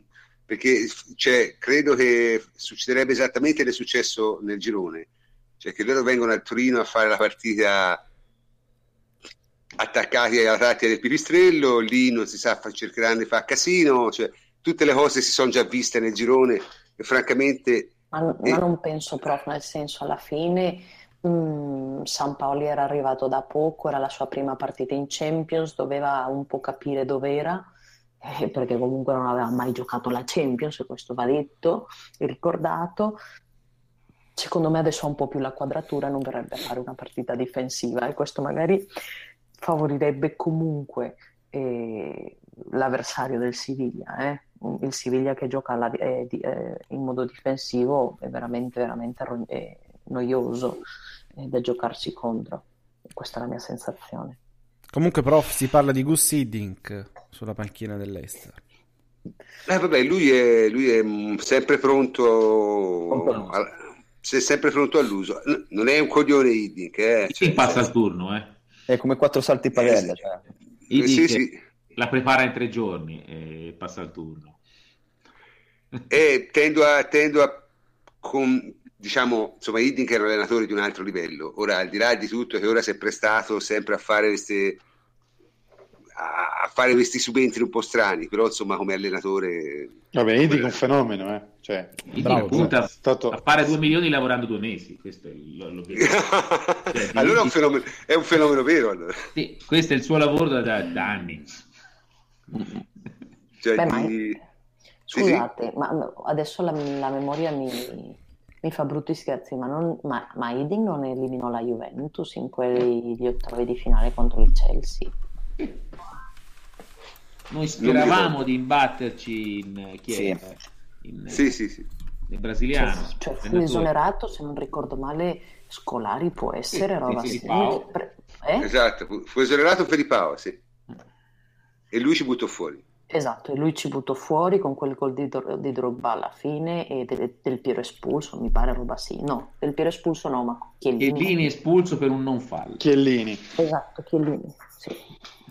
E del Piero che batte una punizione lì alla fine che, che quasi è gol e così ci, ci manda nei quarti, sì sì. Comunque sì, Gus Hiddink sicuramente è, è- è- è l'uomo giusto per questi casi, è un pompiere nato, diciamo. Sì, è l'uomo dei casi disperati, è, il- è- è quello che mandano a, a risolvere le situazioni. Comunque, globalmente, diciamo, di questi, di questi ottavi di cielo, ora si sono visti tutti, ma che cosa vi rimane a voi? A parte la Juventus, dico, esclusa la Juventus, ne abbiamo straparlato. Qual è la cosa che vi è rimasta più, più impressa? difese, difese orride, sinceramente, Tanti gol. troppi gol. Beh, la, la- cioè, la sorpresa è stata sicuramente quella del Paris, il Paris Saint-Germain, perché battere 4-0 il Barcellona non è Certo. così scontato, anzi che comunque era sfavorito. Quella è stata decisamente la, la- la- la- la partita da evidenziare questi dati Sì. degli ottavi. La squadra che io vorrei prendere nel caso in cui dovessero passare potrebbe essere il Borussia Dortmund rispetto a Siviglia. Perché è una squadra che comunque ha una fase difensiva abbastanza debole, Eh, Un po' artigianale, però corrono come disperati. Eh? però Sì. è una squadra più debole, quindi È una squadra di talento. eviterei sempre per, uh, per- preferisco squadre un po' più offensive rispetto a squadre eh, rognose in mezzo al campo, dietro. uh, in Siviglia quando ci abbiamo vi- l'abbiamo vista, no? Anche al ritorno, Sì, una squadra eh, che si lamenta spesso, tanto, fallosa. Quelle sono, sono partitacce eh, dal mio punto di vista. Eh, eh, notazione statistica, eh, il Porto non perdeva una partita in casa a eliminazione diretta dal 2003. Cioè, e siccome di Coppe dei Campioni ne ha giocate quasi tutte, perché in Spagna, in Portogallo, eh, e spesso, spesso è arrivata agli ottavi, perché oltretutto non ha, non ha mai avuto una squadra spregevole, ne ha giocate anche parecchie dal 2003 a ora, quindi insomma, tra le tante. No, e a me la cosa che è rimasta più impressa è questa, non ho visto nessuna squadra che considero superiore alla Juventus. È la prima volta. Questo. Io credo il Bayern sia più forte, ma noi abbiamo l'allenatore migliore. Mm, Io non sto parlando di, di rosa o di altro, cioè Eh, ma in generale... eh, vabbè, però in l'impressione visiva, l'impressione visiva delle squadre, cioè normalmente vedevo giocare gli ottavi, dicevo ma queste squadre mi sembrano meglio della Juve. Quest'anno non ho visto nessuna squadra migliore della Juve, che, che io considero migliore della Juve, che eh, dà l'impressione di poter sicuramente battere la Juve. Questo è, è- è poco ma sicuro. Secondo me Eh, mi dicono di aspettare le sfide di ritorno, ma Eh, non credo che le sfide di ritorno possano cambiare la mia opinione, cioè non sono particolarmente impressionato dal 5-1 del Bayern sull'Arsenal, perché l'Arsenal lo conosciamo tutti bene, eh? quindi non è che insomma, io, io la, la, la, il Bayern l'ho visto giocare in Bundesliga e, e tanto mi basta, insomma, ecco. Eh, comunque, la- giustamente la differenza di quest'anno della Juve qual è? Che sarà, abbiamo la stessa fase difensiva, cioè abbiamo la fase difensiva più forte d'Europa per dispersione, secondo me, e in più però quest'anno abbiamo anche un attacco di un certo tipo, cioè in cui ci sa almeno un giocatore che è quello che segna quando gli dai la palla, che è Higuain, che è la caratteristica che hanno quasi tutte le squadre molto forti. Molti dicono il PSG, ma il PSG a me non, non, non mi ha impressionato, anche perché io sono abbastanza d'accordo con, eh, con Fleccio. Intanto salutiamo, salutiamo Alessandra. Ciao Alessandra, buonanotte. Buona- Ciao. buonanotte ragazzi e ci sentiamo lunedì. Ok, ciao Ale, ciao. No, io dico eh, che è quasi arrivato il momento del cazzeggio, perché eh, qui è già suonata la sveglia, è mezzanotte e 04 e quindi bisogna, bisogna passare al cazzeggio. Però prima di, prima di passare al cazzeggio eh, di- direi essenzialmente questo. Il PSG io non mi ha impressionato semplicemente perché credo che abbia, eh, non, per- se non avete sentito l'analisi di Francesco Andrianopoli su quella partita, andatevela a risentire perché secondo me ha beccato esattamente quello che è successo. Cioè è semplicemente il fatto che Unai Emery è molto bravo a preparare un certo genere di partite contro squadre che presentano un tipo di gioco estremamente scontato, perché ovviamente ecco, il, il Barcellona si sa come gioca, cioè si sa un mese prima come giocherà quella partita. E quindi non lo so, non, non riesco a essere troppo impressionato dal PSG. Eh, molti mi, mi dicono il Real, ma il Real sicuramente è una squadra che, che- che è molto forte, però con Real te la giochi. Cioè non, non è una partita nella quale esci sconfitto eh, in partenza. L'anno scorso col Bayern era molto, ma molto, ma molto, ma molto, ma molto più complicata. me. Giocava bene, c'aveva anche cambi di giocatore, quindi Esatto, esatto. Quindi, eh, qui mi dicono la Juve è inferiore in mezzo al campo rispetto a due o tre squadre? No, assolutamente no. Ma mm, assolutamente no, prof. Sono d'accordo con te. Mm. Eh, Cioè, anzi, eh, puoi io direi- discutere, cioè, il valore atletico dei due mediani è inferiore a quello della media alta europea, dai. Cioè, non si può dire Ma che... non è che, che gli altri giochino però con, con la gente che, che sia tanto, cioè nel senso... Non lo so, Emilio, secondo me è una falsa impressione che danno i due, i due mediani. Perché Piani c'è uno che ha, un, ha, una corsa incredibile, ha dinamicità, cioè, non, è, è, vero, patisce il contatto fisico, ma, ma lui non, non, non, deve fare quello. Eh, lavora sugli intercetti, sulle linee di passaggio, forse il migliore che c'è non lo so. Che dire è uno che si fa sentire forte di testa, è, è Ma... molto fisico, non è veloce, però, eh, però hai dovuto... sa, sa, stare in campo. Insomma, li hai messi in condizione nel momento in cui hai raddoppiato gli uomini sulle fasce. La Juve... Eh, eh, vabbè, eh, ok, eh, ma. Sì, però sto dicendo, loro due, se, se ti affrontassero a un altro ritmo, potrebbero avere determinati problemi, perché una cosa... Eh, bisogna, bisogna vedere... centrale cioè, Ma bisogna vedere, bisogna vedere però se, se, se, se, la squadra che ti attacca è in grado di, fa, di, giocare a quel ritmo. Cioè, perché non è solo una questione, non si gioca contro le sagome di legno. Eh. No, cioè, però eh, noi abbiamo eh, giocato contro il Porto, che era l'avversaria che si sognava al sorteggio. Ora, se no, ci si... no, no, no, no, no, ma io non sto parlando. Non si è ancora affrontato Italia, ragazzi, ah, no. ragazzi, io guarderei anche le partite in Italia, cioè quando abbiamo mm. giocato contro l'Inter, che è stata, è stata una partita giocata su ritmi alti, bravo, eh, esatto. hanno fatto bene. Io cioè, se tu devi fare un, un, tipo di gioco in cui ti difendi basso e devi fare tanti contrasti, è chiaro che lì ti serve gente fisica.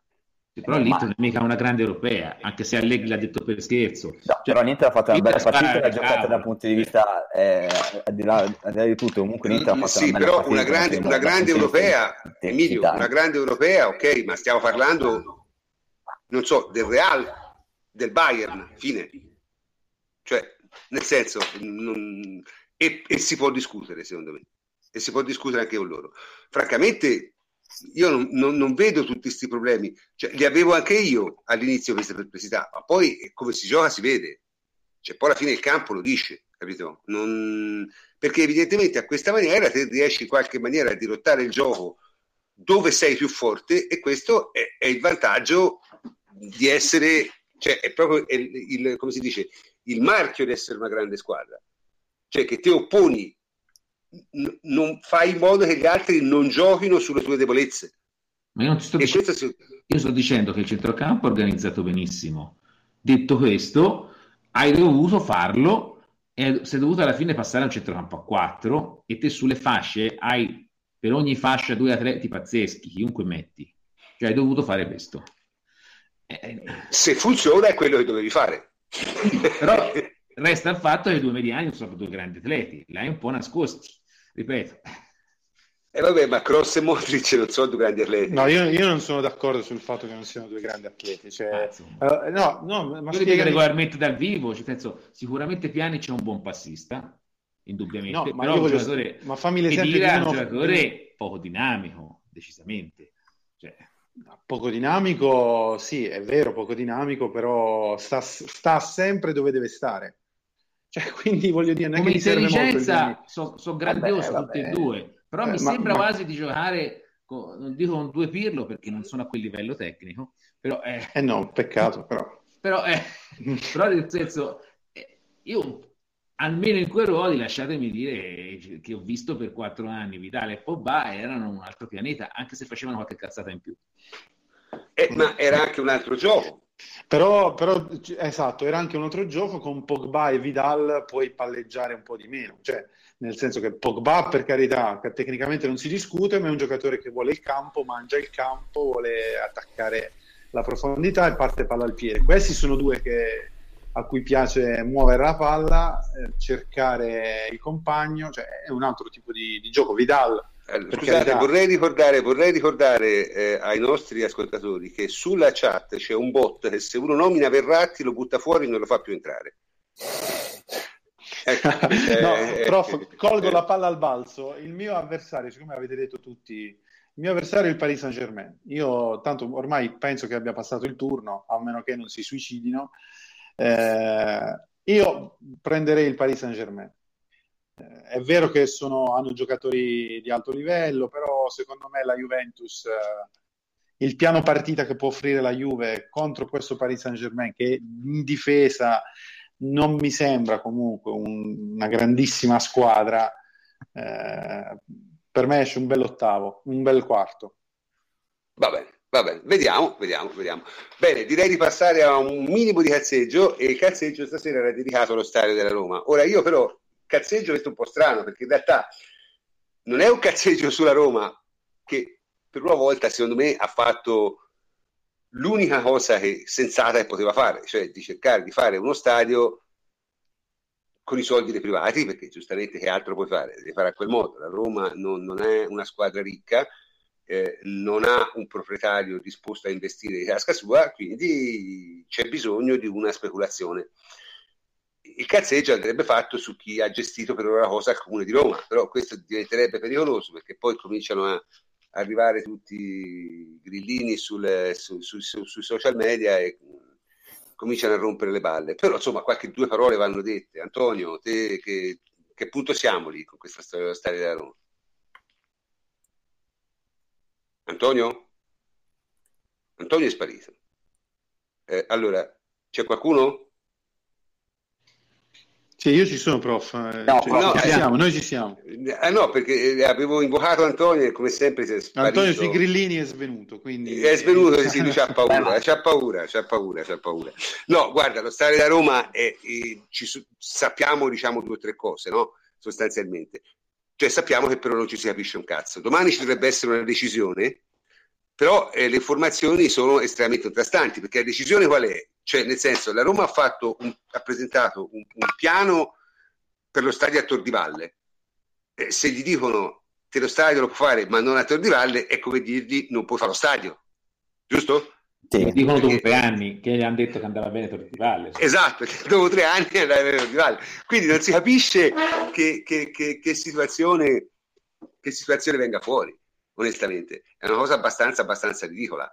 Ora, io ripeto, io non sono per, per motivi ah, politici, personali, figuriamoci se è solo uno che, che, gli piace la speculazione edilizia palazzinari. Però, ragazzi, questa è ridicola, perché te non puoi uscirtene come sono usciti oggi a dire dice sì si fa ma non a Tor di Valle e vabbè e allora che cazzo cioè, è, è, è, è, come dirgli non lo fare è la stessa cosa giusto? Ma tra l'altro oltre alle decisioni del comune quello che mi ha lasciato un pochettino perplesso togliamo un pochettino che mi ha lasciato perplesso è la decisione della soprintendenza No, quella, quella, è lunare, però non, non, è la prima volta che la soprintendenza prende queste decisioni. Eh. Mm, io ti posso per esempio dire che a Siena la curva dello stadio è registrata, la, la tribuna è registrata come eh, ehm, presso la soprintendenza, non la puoi abbattere. La tribuna dello stadio Artemio Franchi di Siena non si può abbattere perché è la prima tribuna in Italia col tetto senza tiranti e sospensioni, cioè in ma un pezzo solo. Prof, cioè, ma è la tempistica. No, no, io, io, io ve lo dico. Ti lascia sempre un pochettino perplesso, no? sembra quasi il, certo, il cavillo, certo. no?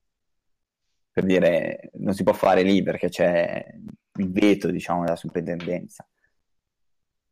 No, ma mi sembra buffo cioè, che, che, che, che la soprintendenza si sia attivata per mettere un vincolo sulla tribuna dell'ippodromo di Tor di Valle. Ragazzi, io nella mia eh, giovinezza rebosciata ho passato anche il tempo a giocare a Valli e a Tor di Valle ci sono stato. Era una fogna 30 anni fa, cioè nel senso quando funzionava. Figuriamoci ora. Lo ricordiamo tutti per febbre di cavallo. Mm. Ma tu non eri giovane 30 anni fa. Io non ero giovane 30 anni fa, eh, cioè abbastanza, dai. 30 anni fa avevo 30 anni, quindi insomma era abbastanza giovane. Comunque sì, forse sono anche 35 in effetti, perché a 30 anni ero già sposata e mia moglie non, non amava che io facessi queste cose, quindi sono, sono anche più eh, di 30 anni fa e ci sono stato ed era, ripeto, una cloaca già allora, già allora. Quindi figuriamoci come adesso. Vabbè, eh, sono son cose abbastanza misteriose. Ah, tra l'altro e... bisognerebbe vedere anche prof, le, le, ricadute da un punto di vista della proprietà della Roma, cioè, perché comunque è un investimento abbastanza oneroso, un progetto che è stato avanzato da diversi anni, se te lo vedi bloccato qualche riflessione la fai e oggi Spalletti sì, infatti da quando si sono insediati no? Sì, sì, no, ma Spalletti non so, tra l'altro mi dicono che ci ha fatto le dichiarazioni, io non le ho lette, qualcuno me le può riportare? Beh, è preoccupato del fatto che comunque Pallotta se ne possa andare. Cioè, ha detto che eh, ci sta che vada via. Eh, questa sarebbe una cosa molto brutta per la Roma. Io non sono il tipo che gode delle disgrazie altrui quando sono queste, cioè posso godere delle disgrazie sportive, nel senso se a Roma perde 3-0 in casa al Porto e non fa i gironi Champions League posso giustamente godere perché è una sconfitta sportiva. Su queste cose però no, perché se la Roma prova a stare, uh, prova a fare una cosa seria e prova a fare uno stadio, sia pure a quel modo lì che non è proprio, ripeto, non è proprio il modo limpidissimo e non è come ha fatto la Juventus, che però ha avuto, diciamo, la fortuna di poter collaborare con un'amministrazione comunale un filino più intelligente. Quando una società vuole fare a quella maniera e non ci riesce, a me dispiace onestamente. Io di queste cose non riesco a, a, a godere, no? non, non, so se siete d'accordo anche voi, insomma. Se la Roma fa lo stadio è un bene per tutto il calcio italiano e pure per la Juventus. Chiaro. Non, non D'accordissimo. C'è non c'è discussione su questo. Prof, un'ultima cosa sul cazzeggio, poi dopo possiamo anche andare a sì, saluti. Sì. Eh, certo. Sembra quasi che cioè, la Fiorentina praticamente con uh, le parole di Corvino ha aperto la possibilità di salutare subito Paolo Sousa. Ah, vabbè, dopo la sconfitta di stasera. Penseranno ogni decisione però rinviata dopo una doccia fredda, quindi ci penseranno mm.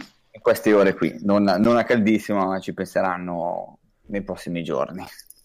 Mm-hmm. Eh, secondo me può saltare perché, perché Sosa non è proprio l'allenatore per Corvino, diciamo così. Perché ha detto se non trovato lì prima se un ciclo è finito bisogna passarci, quindi sostanzialmente ha giudicato il ciclo finito e quindi la contestazione a Firenze c'è, si vedono già le immagini su internet che comunque la Fiorentina ormai è fuori da tutto. Eh. La cosa però, simpatica, ragazzi... prof, la cosa simpatica è che stiamo, stiamo, bruciando tutte le squadre che ci battono. Perché sì, sì, ma questo guarda, non è la prima volta. Genoa eh. è morto, quasi retrocesso, la Fiorentina ormai non, non è la prima una partita. No, cioè, no, l'Inter, si, l'Inter si è ripresa. L'Inter, eh, l'Inter si è ripresa. Va. Sono stati esonerati tutti gli allenatori.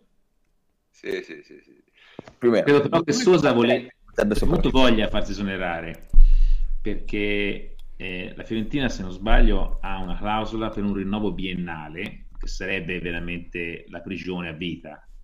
Tanto Sosa Firenze non vuole restare. E l'unico modo per essere sicuro che non esercitino questa clausola è che farsi esonerare. Farsi esonerare, soprattutto ben prima del, del momento dell'esercizio. Cioè, così sta tranquillo.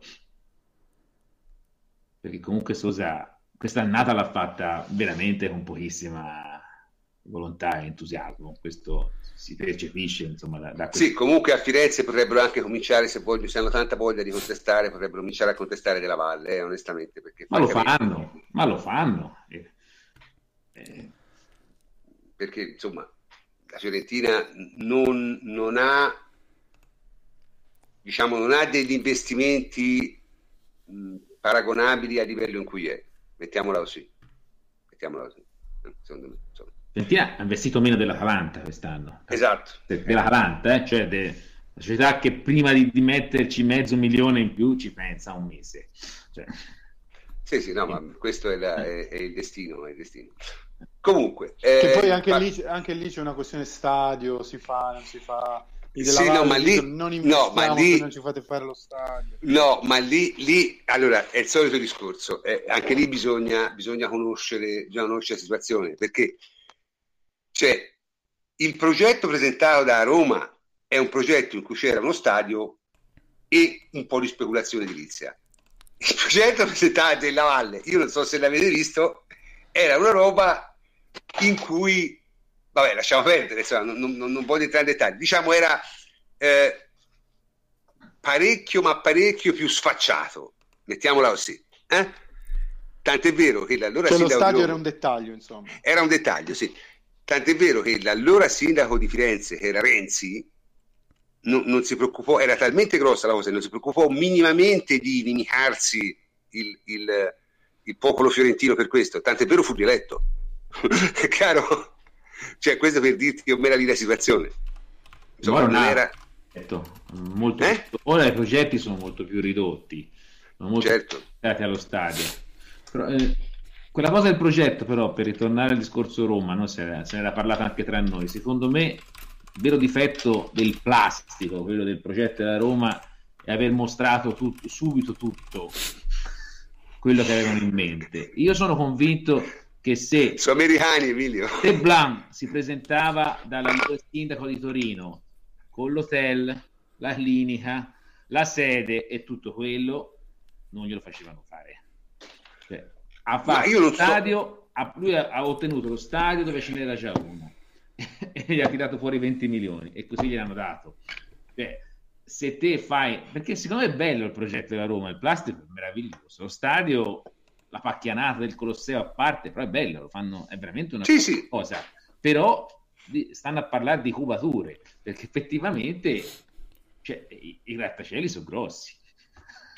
Allora, siamo tutti d'accordo. Siamo tutti d'accordo. Allora, il problema è un altro, però. Scusate, io non sono, eh, diciamo, non sono favorevole alla speculazione per la speculazione, ma bisogna anche vedere che c'è ora lì. È chiaro? Cioè, che cosa c'è adesso a Tor di Valle lì? Ora, se ci fosse Andrea La Pegna, che è di quelle parti lì, lui direbbe sì, però ci sono anche i prati, i campi, le piste ciclabili. Sì, in realtà però insomma non è proprio una zona di grande mh, utilizzo per la città. Quindi, se c'è qualcuno che vuole investire lì, io prima di dire di no ci penserei, eh? Ci penserei. Però, comunque, Ma questo Fletch, è quanto. La discussione Fletch è molto informato su queste cose. Eh vabbè, eh, purtroppo stasera era cena fuori perché eh, quindi non, è, non, ha potuto partecipare. In ogni caso, ah, eh, prima di chiudere voglio dire, eh, ricordo ai nostri ascoltatori che noi non, ripeto, non andremo in onda lunedì prossimo, ma andremo in onda mercoledì, per la semplice ragione che lunedì avremo da parlare solo della partita con l'Empoli, che si spera sia una delle solite partite che fa la Juve in casa le piccole, cioè quella in cui vince e non succede granché. Mentre invece martedì giochiamo una partita contro il Napoli che se non altro insomma qualche significato in più lo dovrebbe avere. Quindi saremo in trasmissione non lunedì che se non sbaglio è il 27, ma eh, eh, mercoledì 1 marzo, ore 22.30. Quindi non, non, cercateci lunedì perché non ci saremo, ci saremo mercoledì. E con questo saluto i miei complici, spero sia tornato Antonio. Antonio, sei tornato? Eccomi, eccomi, ci sono, ci sono. Eh, sei sparito quando... Eh, è una sparizione strategica. Strategica, d'accordo. Comunque, ciao Antonio, ci sentiamo. Ciao, buonanotte, ciao. buonanotte. Davide Russi, ciao Davide. Ciao prof, buonanotte a tutti. Enrico Ferrari, ciao Henry. Buonanotte a tutti, ciao prof. Emilio Triglione, ciao Emilio. Ciao a tutti, arrivederci alla prossima occasione. Ok, e io sono il professor Cantor e anche questa notte vi saluto, eh, ci sentiamo mercoledì, mi raccomando, mercoledì prossimo. Buonanotte a tutti.